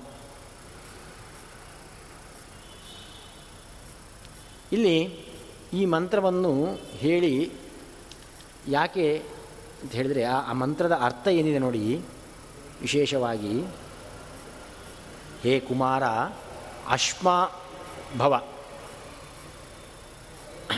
ಅಂದರೆ ಅಶ್ಮಾಭವ ಅಶ್ಮ ಅಂದರೆ ಕಲ್ಲು. ಕಲ್ಲಿನ ಹಾಗೆ ಗಟ್ಟಿಯಾಗುವಂಥ ಎಷ್ಟು ನಿಮಗೆ ಮುಂದಿನ್ನೂ ಸುಖ ದುಃಖ ಎಲ್ಲವೂ ಬರ್ಬೋದು. ಅದೆಲ್ಲವನ್ನು ಕಲ್ಲಿನ ಹಾಗೆ. ಎಲ್ಲವನ್ನೂ ಕೂಡ ನೀನು ಸಹಿಸ್ಕೊಳ್ಬೇಕು ನೀನು. ಅಂತಹ ಗಟ್ಟಿ ಒಂಥರಾಗಬೇಕು ಪರಶುರುಭವ. ಪರಶುರುಭವ ಅಂತ ಹೇಳಿದರೆ ನೀನು ಪರಶು ಅಂತ ಹೇಳಿದರೆ ಕೊಡಲಿ. ಹೇಳಿದರೆ ಪರಶು ಪರಶುರಿವ ದುರಾಸದೋಭವ ಕೈಯಲ್ಲಿ ಕೊಡಲಿ ಇತ್ತು ಅಂತಾದರೆ ಯಾರು ನಿನ್ನ ಸುದ್ದಿಗೆ ಬರುವುದಿಲ್ಲ. ಆ ಕೊಡಲಿಯಂತೆ ಶಾರ್ಪ್ ಆಗಬೇಕು ನೀನು ಅಂತ. ಅಂದರೆ ಯಾ ಎಲ್ಲರನ್ನು ಎದುರಿಸುವಂತಹ ಶಕ್ತಿಯನ್ನು ಪಡೆದುಕೊಳ್ಬೇಕು ನೀನು ಅಂತ. ಆಯಿತಾ? ಪರಶು, ಆಮೇಲೆ ಅಸ್ತೃತಂ ಅವಿಸ್ತೃತಂ ಹಿರಣ್ಯಂಬವ. ಅಷ್ಟೇ ಅಲ್ಲ, ನೀನು ಇನ್ನು ಅಂತೇಳಿದರೆ ಬಂಗಾರದ ತುಂಡು. ಏನಿದೆ? ನೀನೊಂದು ದೊಡ್ಡ ಬಂಗಾರದ ತುಂಡು ನೀನು. ನೀನು ಯಾವುದೋ ಒಂದು ಕಲ್ಲಿನ ತುಂಡಲ್ಲ ನೀನು. ಮಗುವೆಂಬಂತಹ ಬಂಗಾರದ ಒಂದು ತುಂಡು ನೀನು. ಹಾಗೆ ಪುತ್ರ ಅಥವಾ ಪುತ್ರಿ ಎಂಬಂಥ ಮಗು ಎಂಬಂತಹ ಒಂದು ಬಂಗಾರದ ಸಂಪತ್ತು ನೀನು. ತುಂಡು ಅಂದರೆ ಸಂಪತ್ತು. ಅಂದರೆ ದೊಡ್ಡ ಸಂಪತ್ತು ನೀನು. ಅದರಿಂದ ಶತಂ ಹೇ ಕುಮಾರ, ತ್ವಂ ಪುತ್ರನಾಮ ವೇದೋ ಧನಮಸಿ. ತ್ವಂ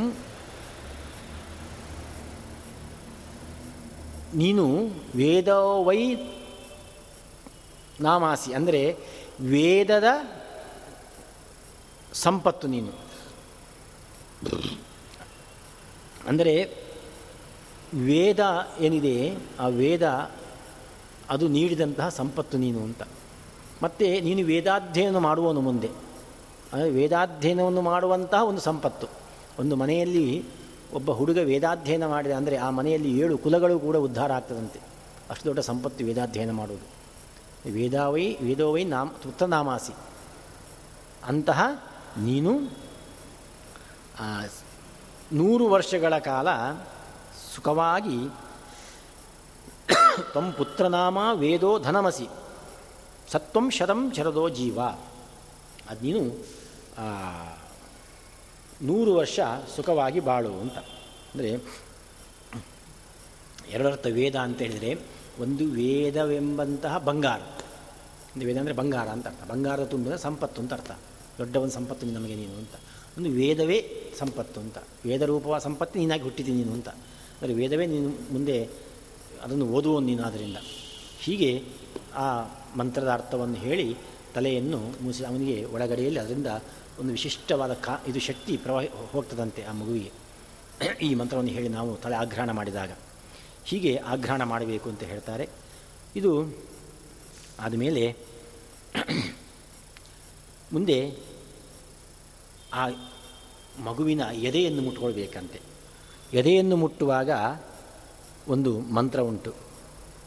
ಪ್ರಸಿದ್ಧವಾದ ಮಂತ್ರ. ಅಂದರೆ ಅದು ಇಂದ್ರಶ್ರೇಷ್ಠಾನಿ ದ್ರವಿಣಾನಿ ದೇಹಿ ಚಿತ್ತಿಂ ದಕ್ಷಸ್ಯ ಸುಭಗತ್ವಮಸ್ಯ ಮಸ್ಮೆ ಪೋಷಂ ರಯೀಣಾಂ ಅರಿಷ್ಟಿಂ ತನೂನಾಂ ಸ್ವಾತ್ಮಾನಂ ವಾಚ ಸುದಿನತ್ತ ಮನ್ನಾಂ ಅಂತ ಆ ಒಂದು ಮಂತ್ರ. ಅಂದರೆ ಇಂದ್ರನ ಹತ್ರ ಪ್ರಾರ್ಥನೆ ಮಾಡುವುದು. ಇಂದ್ರ, ನೀನು ಈ ಮಗುವಿಗೆ ಪ್ರಶಸ್ತವಾದಂತಹ ದೈವೀ ಸಂಪತ್ತು. ಲೌಕಿಕವಾದದ್ದಲ್ಲ, ದೇವರಿಂದ ಪ್ರಾಪ್ತಿ ಯಾವುದೇ ಸಂಪತ್ತ, ದೇವತಾನುಗ್ರಹದಿಂದ ಪ್ರಾಪ್ತಿ ಆಗಬೇಕಂತೆ. ದೈವಿ ಸಂಪತ್ತು ಅಂದರೆ ವೇದ, ಜ್ಞಾನ, ಇದೆಲ್ಲ ದೈವಿ ಸಂಪತ್ತು. ಜೊತೆಯಲ್ಲಿ ನಾವು ಏನು ಅನುಭವಿಸ್ತೇವೆ ಅದರಲ್ಲಿ ದೈವಿ ಸಂಪತ್ತೇ ಆಗಬೇಕಂತೆ. ಹಾಗಾಗಿ ಅಂತಹ ಹೇ ಇಂದ್ರ ಶ್ರೇಷ್ಠಾನಿ ದ್ರವಿಣಾನಿ, ಶ್ರೇಷ್ಠ, ದೈವೀರೂಪವಾದ ದ್ರವಿಣಾನಿ, ಸುವರ್ಣಾನಿ, ಅಸ್ಮೆ, ಅಸ್ಮಭ್ಯಂ ದೇಹಿ ದೇಹಿ. ಈ ಮಗುವಿಗೆ ನಮಗೆ ಎಲ್ಲರಿಗೂ ನೀನು ಕೊಡಬೇಕು. ದಕ್ಷಸ್ಯ ಐಹಿಕ ಆಮುಷ್ಮಿಕ ಕರ್ಮಸು ಯೋ ದಕ್ಷ ತಸ್ಯ ಚಿತಿಂ ಚೈತನ್ಯಂ ಸಾಮರ್ಥ್ಯಂ ತಥಾ ಸುಭಗತ್ವಂ ಸೌಭಾಗ್ಯಂ ತಥಾ ಅಯೀಣಾಂ ಪೋಷಂ ಅಷ್ಟೇ ಅಲ್ಲ ನೀನು ಐಹಿಕ ಮತ್ತು ಆಮುಷ್ಮಿಕ। ಇಲ್ಲಿ ಮೇಲೆ, ಎರಡರ ಕಡೆಯಲ್ಲೂ ಕೂಡ ಸುಖವಾಗಿರತಕ್ಕಂಥ, ಸುಖಕ್ಕೆ ಸಾಧನವಾಗಿರತಕ್ಕಂಥ ಕಾರ್ಯ. ಇದೆ, ಅದಕ್ಕೆ ಮಾಡಲಿಕ್ಕೆ ಬೇಕಾದ ಸಾಮರ್ಥ್ಯ. ಏನಿದೆ ಅದು ಚೈತನ್ಯ. ಅದನ್ನು ನೀಡಬೇಕಂತೆ ನೀನು. ಹಾಗೆ ಸೌಭಾಗ್ಯವನ್ನು ಕೊಡಬೇಕಂತೆ ಅವನು. ಇನ್ನು ಭೌತಿಕವಾಗಿರತಕ್ಕಂತಹ ಸಂಪತ್ತು, ಸುಭಗತ್ವಂ ಸೌಭಾಗ್ಯಂ ತಥಾ ರಯೀಣಾಂ ಪೋಷಂ ತನೂನಾಂ ಆವಯೋ ದಂಪತ್ಯೋ ಪುತ್ರಸ ಶರೀಣಾಂ ಅರಿಷ್ಟಂ ಅಹಿಂಸಾ ತಥಾ ವಾಚ ಸ್ವಾದ್ಮಾನಂ ಸ್ವಾದುತಾಂ ತಥಾ ಅನ್ನಾಂ ಸುದಿನತ್ವಂ ಚ ದೇಹಿ. ನಮಗೆ ನಾ ತಂದೆ ತಾಯಿ ಮಗು ಈ ಮೂವರಿಗೂ ಕೂಡ ಶರೀರಕ್ಕೆ ಆರೋಗ್ಯ, ಒಳ್ಳೆಯ ಪುಷ್ಟಿ, ಮಾತಿನಲ್ಲಿ ಒಳ್ಳೆಯ ಮಾಧುರ್ಯ, ಇದು ಪ್ರತಿದಿನವೂ ಪ್ರತಿದಿನವೂ ನಮಗೆ ಸುದಿನ. ಎದ್ದ ದಿನ, ಆ ದಿವಸ ಎದ್ದು ಕೂಡಲೇ ಅದು ಒಳ್ಳೆಯ ದಿನ ಆಗಬೇಕು ನಮಗೆ. ಹಾಗೆ ಪ್ರತಿದಿನವೂ ಕೂಡ ಸುದಿನತ್ವ ಅನ್ನಾಂ ಸುದಿನತ್ವಂ ಒಳ್ಳೆಯ ಸುದಿನತ್ವವನ್ನು ಕೂಡ ಕೊಡುವಂಥ ಆ ಮಗುವಿನ ಮುಖಾಂತರವಾಗಿ ನಾವು ಇಂದ್ರನನ್ನು ಪ್ರಾರ್ಥನೆ ಮಾಡಬೇಕಂತೆ. ಇದು ಮತ್ತೆ ಇನ್ನೊಂದು ಮಂತ್ರ, ಇದೇ ತರಹ. ಅಂದರೆ ಅಸ್ಮೇ ದೇಹಿ ಎಂಬತಕ್ಕಂತಹ ಮಂತ್ರ. ಅಂದರೆ ಹೇ ಮಗವನ್, ಅಂದರೆ ಹೇ ಇಂದ್ರ, ನೀನು ಧನವನ್ನು ಕೊಡುವ ಇಂದ್ರ, ನೀನು ರುಜೀಶನ್ ಅಭಿಷುತಾತ್ ಸೋಮಾದ್ ಸೋಮಾದ್ ಅವಶಿಷ್ಟಂ ಯದ್ರಿಜೀಶಂ ತದ್ವನ್ ಹೇ ಇಂದ್ರ. ಅಂದರೆ ಇಂದ್ರನನ್ನು ಹೊಗಳುವುದು. ಏ ಇಂದ್ರ, ನೀನು ಅಂತಿಂತವನಲ್ಲ. ಸೋಮಪಾನವನ್ನು ಮಾಡಿದಂಥ ಪುಣ್ಯವಂತ. ಸೋಮಪಾನವನ್ನು ಮಾಡಲಿಕ್ಕೆ ಕೇವಲ ನೂರ ಒಂದು ದೇವತೆಗಳು ಮಾತ್ರ ಅರ್ಹರು. ಅದರಲ್ಲಿ ಒಬ್ಬ ಇಂದ್ರ. ದೇವತೆಗಳಲ್ಲಿ ಎಲ್ಲಿಯೂ ಸೋಮಪಾನ ಮಾಡಲಿಕ್ಕೆ ಅರ್ಹತೆ ಇಲ್ಲ. ಕೇವಲ ನೂರ ಒಂದು ದೇವತೆಗಳು. ಅದರಲ್ಲಿ ಒಬ್ಬ ಇಂದ್ರ. ಹಾಗಾಗಿ ನೀನು ಸೋಮಪಾನವನ್ನು ಮಾಡಿದ ಬಹಳ ಪುಣ್ಯಾತ್ಮ. ಹಾಗಾಗಿ ಎಲ್ಲರೂ ಬಯಸುವ ಹಾಗೆ ನಾನು ಬಯಸ್ತೇನೆ. ಹೆಚ್ಚಿನ ಸಂಪತ್ತನ್ನು ಕೊಡು ನೀನು. ನೂರು ವರ್ಷ ಚೆನ್ನಾಗಿ ಆಯುಷ್ಮಂತ, ಆರೋಗ್ಯವಂತ, ಜ್ಞಾನವಂತನಾಗಿ ಬದುಕತಕ್ಕಂತಹ ಯೋಗವನ್ನು ಕೊಡು. ವೀರರಾದಂತಹ, ಒಳ್ಳೆಯ, ಶೂರರಾದಂತಹ, ಜ್ಞಾನವಂತರಾದ ಮಕ್ಕಳನ್ನು, ಬಂಗಾರದಂತಹ ಮಕ್ಕಳನ್ನು ದಯಪಾಲಿಸು ಅಂತ ಹೇಳಿ ಆ ದಯಪಾಲಿಸಿದ್ದಿ ಇವನನ್ನು ನೀನು ಇನ್ನೂ ರಕ್ಷಣೆ ಮಾಡು ಅಂತ ಆ ಇಂದ್ರನನ್ನು ಪ್ರಾರ್ಥನೆ ಮಾಡತಕ್ಕಂತಹ ಮಂತ್ರ. ಅದಾದ ಮೇಲೆ ಮತ್ತೆ ಇನ್ನೊಂದು ಮಂತ್ರ, ಅಂಗಾದ್ ಅಂಗಾದ್ ಹೃದಯಾತ್ ಅಂತ ಹೇಳಿ ಅದು ಮಗುವನ್ನು ಮುಟ್ಟುಕೊಂಡು ಹೇಳತಕ್ಕಂತಹ ಮಂತ್ರ. ಅದು ಏನಂತೇಳಿದರೆ ಅಂಗಾದ್ ಅಂಗಾತ್ ಸಂಭವಸಿ ಹೃದಯಾತ್ ಅಧಿಜಾಯಸೆ ಆತ್ಮಾವೈ ಪುತ್ರನಾಮಾಸಿ ಸಜೀವ ಜರದಶತಂ ಅಂತ ಆ ಇನ್ನೊಂದು ಮಂತ್ರ. ಅಂದರೆ ಈ ಮಗು ಏನಿದೆ? ಮಗುವೆ ಮಗುವೇ, ನೀನು ನನ್ನ ನಮ್ಮ ಅಂಗಾಂಗಗಳಿಂದ ನೀನು ಹುಟ್ಟಿದವನು. ಹಾಗಾಗಿ ನಮ್ಮ ಹೃದಯದಿಂದಲೇ ನೀನು ಬಂದವನು.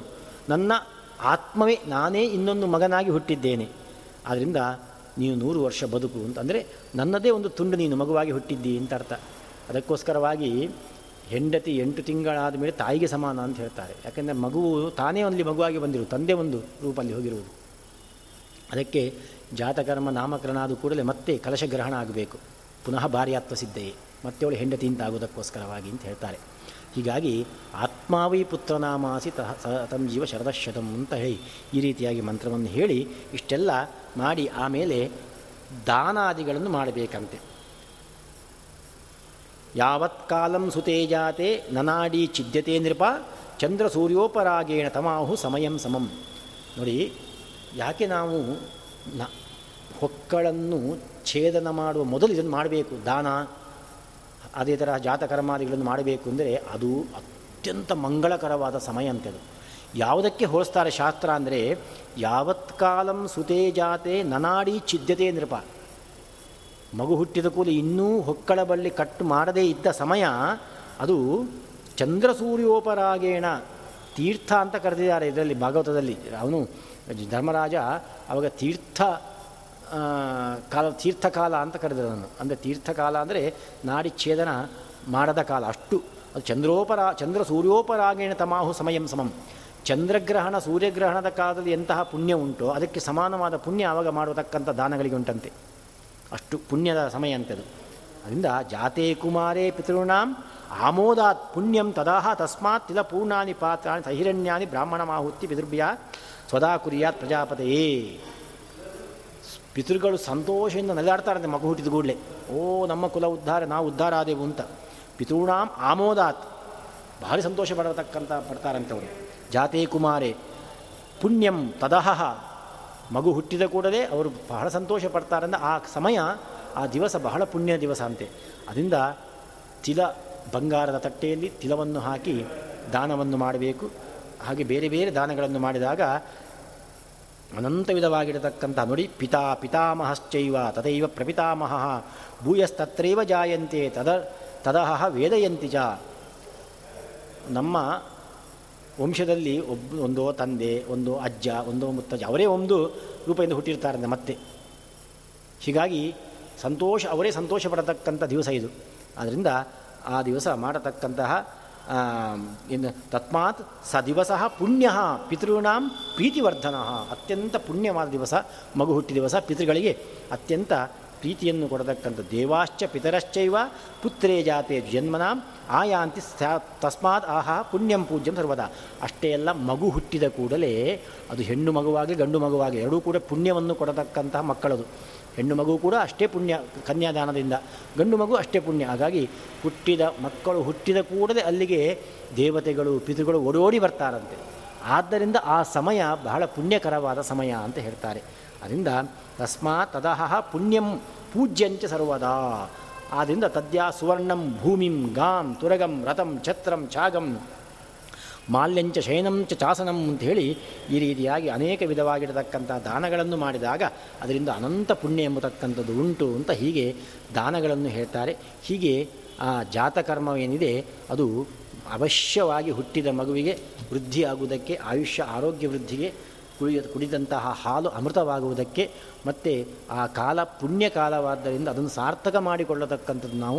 ಹಾಗಾಗಿ ಆ ಕಾಲದ ದಾನಾದಿಗಳನ್ನು ಮಾಡಿದರೆ ಅದು ಬಹಳ ಪುಣ್ಯವನ್ನು ಕೊಡ್ತಾರಿಂದ ಬಿಡದೆ ಆ ಕ ಅತ್ಯಂತ ಪುಣ್ಯವಾದ ಪಿತೃಗಳಿಗೆ, ದೇವತೆಗಳಿಗೆ ಮೋದವನ್ನು ಕೊಡುವ ಕಾಲದಲ್ಲಿ ನಾವು ಜಾತಕರ್ಮವನ್ನು ಮಾಡಬೇಕು, ದಾನಾದಿಗಳನ್ನು ಮಾಡಬೇಕು ಅಂತ ಬಹಳ ಸುಂದರವಾಗಿ ಹೇಳ್ತಾರೆ. ಹೀಗೆ ಆ ಒಂದು ಸಂಸ್ಕಾರವನ್ನು ಹೇಳಿ ಮುಂದೆ ಇನ್ನೊಂದು ವಿಶಿಷ್ಟವಾಗಿರತಕ್ಕಂತಹ ಸಂಸ್ಕಾರ ಅಂತೇಳಿ ಅದು ನಾಮಕರಣ ಅಂತ ಕರೀತಾರೆ. ಅದು ಹುಟ್ಟಿದಂತಹ ಮಗುವನಿಗೆ ಹೆಸರನ್ನು ಇಡುವುದು. ನಮಗೆಲ್ಲ ಪ್ರಶ್ನೆ ಬರ್ಬೋದು, ಏನಿದು? ನಾಮಕರಣದ ಅವಶ್ಯಕತೆ ಯಾಕೆ? ಯಾಕೆ ಅಂತ ಹೇಳಿದರೆ ಕರೀಲಿಕ್ಕೊಂದು ಹೆಸರಾದರೆ ಸರಿ, ಅದಕ್ಕೆ ನಾಮಕರಣ ಏನು ಅಂಥೇಳಿ ಆದರೆ, ನಮಗೆ ಈಗಲ್ಲ, ಅದೆಲ್ಲ ಅದಕ್ಕೊಂದು ಅರ್ಥನೇ ಇಲ್ಲ ಆಗಿದೆ. ಆದರೆ, ನಾಮಕರಣ ಎಂಬತಕ್ಕಂಥದ್ದು ಏನಿದೆ ಅದು ಬಹಳ ದೊಡ್ಡ ಒಂದು ನಮ್ಮ ಪುಣ್ಯವನ್ನು ಕೊಡತಕ್ಕಂತಹ ಸಂಸ್ಕಾರ ಅಂತ ಹೇಳ್ತಾರೆ. ಯಾಕೆ ಅಂತೇಳಿದರೆ ಈ ನಾಮಕರಣ ಏನಿದೆ ಭಗವಂತನ ಹೆಸರನ್ನು ನಾವು ಇಟ್ಕೊಂಡು ದೀಕ್ಷೆ, ಪಂಚ ದೀಕ್ಷೆಗಳಲ್ಲಿ ಅಂಕನ, ಚಿನ್ನ ಪೂಜಾ, ಏನಿದೆ, ಜಪ, ಯಜ್ಞ, ಈ ಪಂಚದೀಕ್ಷೆ ಆ ಪಂಚ ವೈಷ್ಣವ ದೀಕ್ಷೆಯಲ್ಲಿ ಒಂದು ದೀಕ್ಷೆ ಭಗವಂತನ ಹೆಸರಿಟ್ಕೊಳ್ಳುವುದು. ದೇವರ ಹೆಸರಿಟ್ಕೊಳ್ಳತಕ್ಕಂಥದ್ದು ಆದರೆ ನಾವು ಬಹಳ ಎಚ್ಚರಿಕೆಯಿಂದ ಹೆಸರಿಡಬೇಕು.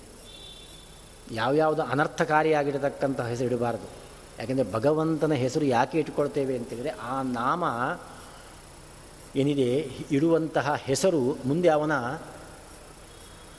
ಜೀವನದ ಪ್ರತಿಯೊಂದು ಸಾಧನೆಗೆ ಮೂಲ ಕಾರಣವಾಗಿರ್ತದಂತೆ. ಸುಮ್ಮನೆ ಅಲ್ಲ ಹೆಸರಿಗಿಡುವುದು. ಯಾವನ ಕರೀಲಿಕ್ಕೆ ಅಂತಲ್ಲ. ಗೋವಿಂದ ಅಂತ ಹೆಸರಿಟ್ಟರೆ ಗೋವಿಂದ ರೂಪಿಯಾದ ಭಗವಂತನೇ ಅವನ ಬಿಂಬನಾಗ್ತಾನಂತೆ. ಆ ಗೋವಿಂದ ರೂಪಿಯಾದ ಭಗವಂತನಿಗೆ ಗೋವಿಂದ ಅಂತ ಯಾಕೆ ಹೆಸರು? ಗಾಹ ವಿಂದತಿ ಅಂತ ಎಷ್ಟೆಷ್ಟೋ ಅರ್ಥಗಳುಂಟು. ಅಂತಹ ವಿಶಿಷ್ಟವಾದ ಅರ್ಥರೂಪಿಯಾದ ಭಗವಂತ ನಮ್ಮೊಳಗೆ ಅಂತಹ ಫಲ ಕೊಡ್ತಾನಂತೆ. ಒಂದೊಂದು ಹೆಸರಿಂದ ಒಂದೊಂದು ವಿಧವಾದ ಫಲ ಭಗವಂತ ಏನು ಕೊಡ್ತಾನೆ? ಭಗವಂತನ ಹೆಸರಿಗೆ ಏನು ಅರ್ಥ ಉಂಟು? ಆ ಫಲ ನಮಗೆ ಪ್ರಾಪ್ತಿ ಆಗ್ತದಂತೆ ಆ ಫಲಪ್ರಾಪ್ತಿಗೋಸ್ಕರವಾಗಿ ನಾಮಕರಣ ಸಂಸ್ಕಾರವನ್ನು ಮಾಡತಕ್ಕಂಥದ್ದು ಸುಮ್ಮನೆ ಅಲ್ಲ. ಹಾಗೆ ಭಗವಂತನ ಯಾವ ಹೆಸರು ಕೂಡ ಅಮಂಗಲ್ಯ ಅಲ್ಲ. ಪ್ರತಿಯೊಂದು ಕೂಡ ಮಂಗಲ. ಹಾಗಾಗಿ ಯಾವ ಹೆಸರಿಟ್ಟರು ಕೂಡ ಒಂದೊಂದು ಫಲ ಉಂಟೇ ಉಂಟು. ಹಾಗೆ ಅಂತಹ ಫಲವನ್ನು ನಾವು ಬಯಸುವವರಾಗಿ ಆ ಭಗವಂತನ ಹೆಸರಿಡಬೇಕು. ಆದರೆ ದುರಂತ ಅಂದರೆ ಇವತ್ತು ಏನೇನೋ ಗೂಗಲ್ ಸರ್ಚ್ ಮಾಡುವುದು, ಆ ಗೂಗಲ್ ಏನೋ ಒಂದು ಕೊಡ್ತದೆ, ಅರ್ಥ, ಬಾಯಿ ಬಂದಾಗ ಹೆಸರಿಡತಕ್ಕಂಥದ್ದು. ಮನೆಯಲ್ಲಿ ಇರುವ ನಾಯಿಗೆ, ಬೆಕ್ಕಿಗೆ ದೇವರ ಹೆಸರಿಡೋದು. ಮಗುವಿಗೆ ಅರ್ಥ ಇಲ್ಲದೆ ಯಾವ ಯಾವ ಹೆಸರಿಡತಕ್ಕಂಥದ್ದು. ಶಾಸ್ತ್ರ ಹೇಳ್ತದೆ, ನಾರ್ಥಹೀನಂ ನಚ ಅಶಾಸ್ತ್ರಂ. ನ ಅಪಶಬ್ದಯುತಂ ತಥಾ ನಾ ಅಮಾಂಗಲ್ಯಂ. ನ ಜುಗುಪ್ಸ್ಯಂ ನಾಮ ಕುರಿಯಾತ್ ಮನೋಹರಂ. ಅರ್ಥವೇ ಇಲ್ಲದಂತಹ ಹೆಸರುಗಳು. ಅಲ್ಲ, ಅರ್ಥ ಇಲ್ಲದ ಹೆಸರು ಉಂಟು ನೀವು ಹೇಳ್ಬೋದು. ಭಗವಂತನಿಗೆ ಕೊನೆಗೆ ಏನೇ ನೀವು ಪದ ಹೇಳೋದು ಭಗವಂತನಿಂದ ಸಂಬಂಧ ಮಾಡಲಿಕ್ಕೆ ಬರ್ತದೆ.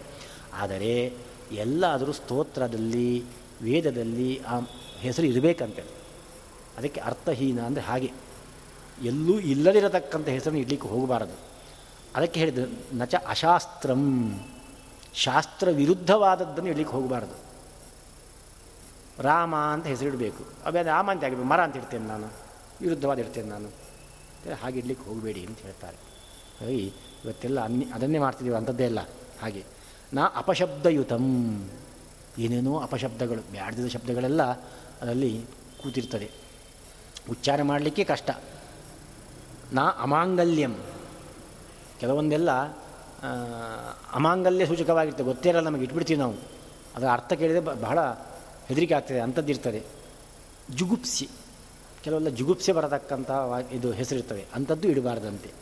ನಾಮ ಕುರಿಯಾತ್, ಮನೋಹರವಾಗಿ ಇಡಬೇಕಂತೆ, ಆಯಿತಾ? ನಾತಿ ದೀರ್ಘಂ ನ ಕುತ್ಸಾರ್ಥಂ. ತುಂಬ ಉದ್ದ ಹೆಸರಿಡಬಾರ್ದಂತೆ ಕುತ್ಸ.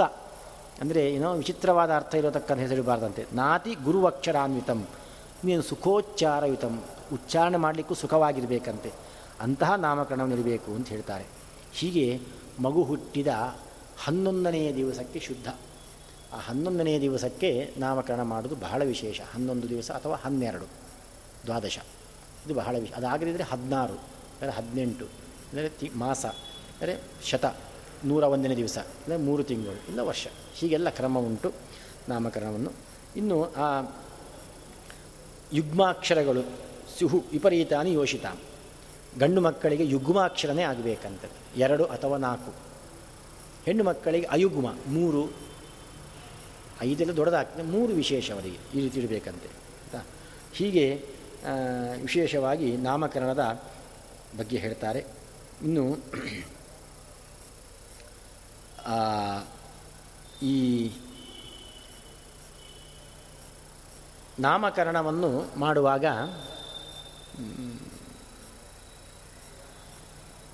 ಮೊದಲು ಕುಲದೇವರ ಹೆಸರು ಇಡತಕ್ಕಂಥ ಕ್ರಮ ಉಂಟು. ಯಾಕೆಂದರೆ ನಮ್ಮ ಈ ಕುಲವನ್ನು ಬೆಳಗಂತಹ ಮಗು ಇದು. ಈ ಮಗು ಕುಲ ಬೆಳಗಬೇಕು, ಕುಲ ದೀಪಕನಾಗಬೇಕಾದರೆ ಕುಲಕ್ಕೊಂದು ನಮ್ಮ ಕುಲವನ್ನು ಹರಸುವ ದೇವತೆಗಳಿರ್ತಾರೆ. ಪ್ರತ್ಯೇಕವಾಗಿ ಒಂದು, ಎಲ್ಲ ದೇವತೆಗಳು ಕುಲವನ್ನು ಹರಸುವರೇ ಆದರೂ ಆ ಕುಲದವರು ಉಪಾಸನೆ ಮಾಡಿಕೊಂಡು ಬಂದಂತಹ ಒಂದು ದೇವತಾ ಮೂರ್ತಿ ಇರ್ತದೆ. ಆ ದೇವತೆಯನ್ನು ವಿಶೇಷವಾಗಿ ಆ ದೇವತೆಗೆ ನಾವು ಈ ಮಗುವನ್ನು ಅರ್ಪಣೆ ಮಾಡುವುದು. ಇನ್ನು ಮುಂದೆ ಈ ಮಗು ಈ ಕುಲಕ್ಕೆ ಸಂಬಂಧವಾಗಿ ಬಂದಿದೆ. ಇದನ್ನು ರಕ್ಷಣೆ ಮಾಡೋ ಜವಾಬ್ದಾರಿ ಇನ್ನದು ಅಂತ ಹೇಳುವ ದೃಷ್ಟಿಯಿಂದ ಆ ಹೆಸರನ್ನಿಡುವುದು ಹೆಸರಿಡುವುದು ಅಂದರೆ ಸುಮ್ಮನೆ ಅಲ್ಲ ಹೆಸರಿಟ್ಟ ಮೇಲೆ ಅನಿವಾರ್ಯವಾಗಿ ಆ ದೇವತೆಗಳಿಗೆ ಒಂದು ಜವಾಬ್ದಾರಿ ಬರ್ತದಂತೆ. ಈ ಮಗು ನಾನು ರಕ್ಷಣೆ ಮಾಡಬೇಕಪ್ಪ. ಯಾಕೆ? ನನ್ನ ಹೆಸರಿಟ್ಟಿದ್ದಾರೆ ಇವರು ಅಂತೇಳಿ ಅಂದರೆ ಕುಲದೇವರ ಹೆಸರು. ಅದಕ್ಕೋಸ್ಕರ ನೋಡಿ, ಆಮೇಲೆ ಮಾಸದ ಹೆಸರಿಡ್ತೇವೆ, ಹುಟ್ಟಿದ ಮಾಸ. ಯಾಕೆಂದರೆ ಕಾಲ ಏನಿದೆ, ಆ ಮಗುವಿನ ಮುಂದಿನ ಕರ್ಮವನ್ನು ನಿರ್ಣಯ ಮಾಡತಕ್ಕಂಥದ್ದು. ಈ ಮಾಸದಲ್ಲಿ, ಈ ನಕ್ಷತ್ರದಲ್ಲಿ ಮಗು ಹುಟ್ಟಿದರೆ ಅದು ಈ ಈ ಕರ್ಮಗಳನ್ನು ಮುಂದೆ ಮಾಡ್ತದೆ ಎಂದು ಜ್ಯೋತಿಷ್ಯರು ಹೇಳ್ತಾರೆ. ಅದರಿಂದ ಮಾಸಾಭಿಮಾನಿ ದೇವತೆ ಅಂತಿದ್ದಾನೆ ಭಗವಂತನ ರೂಪ ಉಂಟು. ಅಂತಹ ಮಾಸಾಭಿಮಾನಿ ದೇವತೆಯಾದ ಭಗವಂತನ ರೂಪ ಏನಿದೆ, ಆ ರೂಪಕ್ಕೆ ಅನುಗುಣವಾಗಿರತಕ್ಕಂಥ ಹೆಸರು ನೀಡಬೇಕಂತೆ. ಆ ಮಾಸನಾಮಕನಾದ ಭಗವಂತನ ಅನುಗ್ರಹ ಆದ್ದರಿಂದ ಹನ್ನೆರಡು ಮಾಸವೂ ಕೂಡ ಆ ಮಗು, ಆ ಮಾಸನಾಮಕ ಭಗವಂತನ ಕ್ಷೇಮವಾಗಿರ್ತದಂತೆ ನಕ್ಷತ್ರ, ಮಗುವಿಗೆ ಸಂಬಂಧಪಟ್ಟ ನಕ್ಷತ್ರ ಇರ್ತದೆ. ಆ ನಕ್ಷತ್ರ ಅಂದರೆ ಆ ಮಗುವಿನ ಜನ್ಮಾಂತರದ ಎಲ್ಲ ಕರ್ಮವನ್ನು ತೀರ್ಮಾನ ಮಾಡು ತೋರಿಸಿಕೊಡ್ಲಿಕ್ಕೆ ಇರತಕ್ಕಂಥದ್ದು ಹಾಗೆ ಆ ನಕ್ಷತ್ರದಲ್ಲಿ ಹುಟ್ಟಿದಾಗ ಅದಕ್ಕೊಂದು ಅಭಿಮಾನ, ದೇವತೆ ಇರ್ತದೆ. ಅದಕ್ಕೊಂದು ಅಕ್ಷರ ಇರ್ತದೆ. ನಾಲ್ಕು ಪಾದದಿಂದ ಆದದ್ದು ನಕ್ಷತ್ರ. ಆ ನಕ್ಷತ್ರಕ್ಕೆ ಅಭಿಮಾನಿಯಾದ ದೇವತೆಗಳಿರ್ತಾರೆ.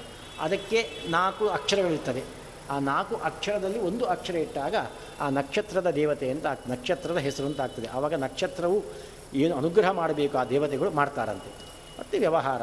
ಆಮೇಲೆ ನಮ್ಮ ಹಿರಿ ಹಿರಿಯರದ್ದು, ಪಿತೃಗಳ ಹೆಸರು ಅಥವಾ ಅಜ್ಜನ ಹೆಸರು ಇಲ್ಲಿರತಕ್ಕಂಥ ಕ್ರಮ ಉಂಟು. ಹೀಗೆಲ್ಲ ಇಟ್ಟಾಗ ಅದು ವಿಶೇಷವಾಗಿರತಕ್ಕಂಥ ಭಗವದ್ ಅನುಗ್ರಹಕ್ಕೆ ಕಾರಣವಾಗ್ತದಂತೆ. ಹೀಗೆ ನಾಮಕರಣ ಎಂಬತಕ್ಕಂಥದ್ದು ಏನಿದೆ ಅದು ಕೂಡ ಭಗವಂತನ ವಿಶೇಷವಾಗಿರತಕ್ಕಂತಹ ಅನುಗ್ರಹಕ್ಕೆ ಕಾರಣವಾಗಿರತಕ್ಕಂತಹ ಒಂದು ಸಂಸ್ಕಾರ ಅಂತ ಹೇಳ್ತಾರೆ. ಆದ್ದರಿಂದ ಇಂತಹ ಷೋಡಶ ಸಂಸ್ಕಾರಗಳೇನಿದೆ, ಅದರಲ್ಲಿ ಎರಡಾಗಿರತಕ್ಕಂಥದ್ದು ಈ ಜಾತಕರ್ಮ ಮತ್ತು ನಾಮಕರಣ. ಈ ನಾಮಕರಣ ಎಂಬತಕ್ಕಂಥದ್ದೇನಿದೆ, ಅದು ವಿಶೇಷವಾಗಿ ನೋಡಿ ಅದರದೊಂದು ಫಲವನ್ನು ಹೇಳಿ ನಾನು ಮುಗಿಸ್ತಾ ಇದ್ದೇನೆ. ಅಂದರೆ ಆ ನಾಮಕರಣ, ಅದು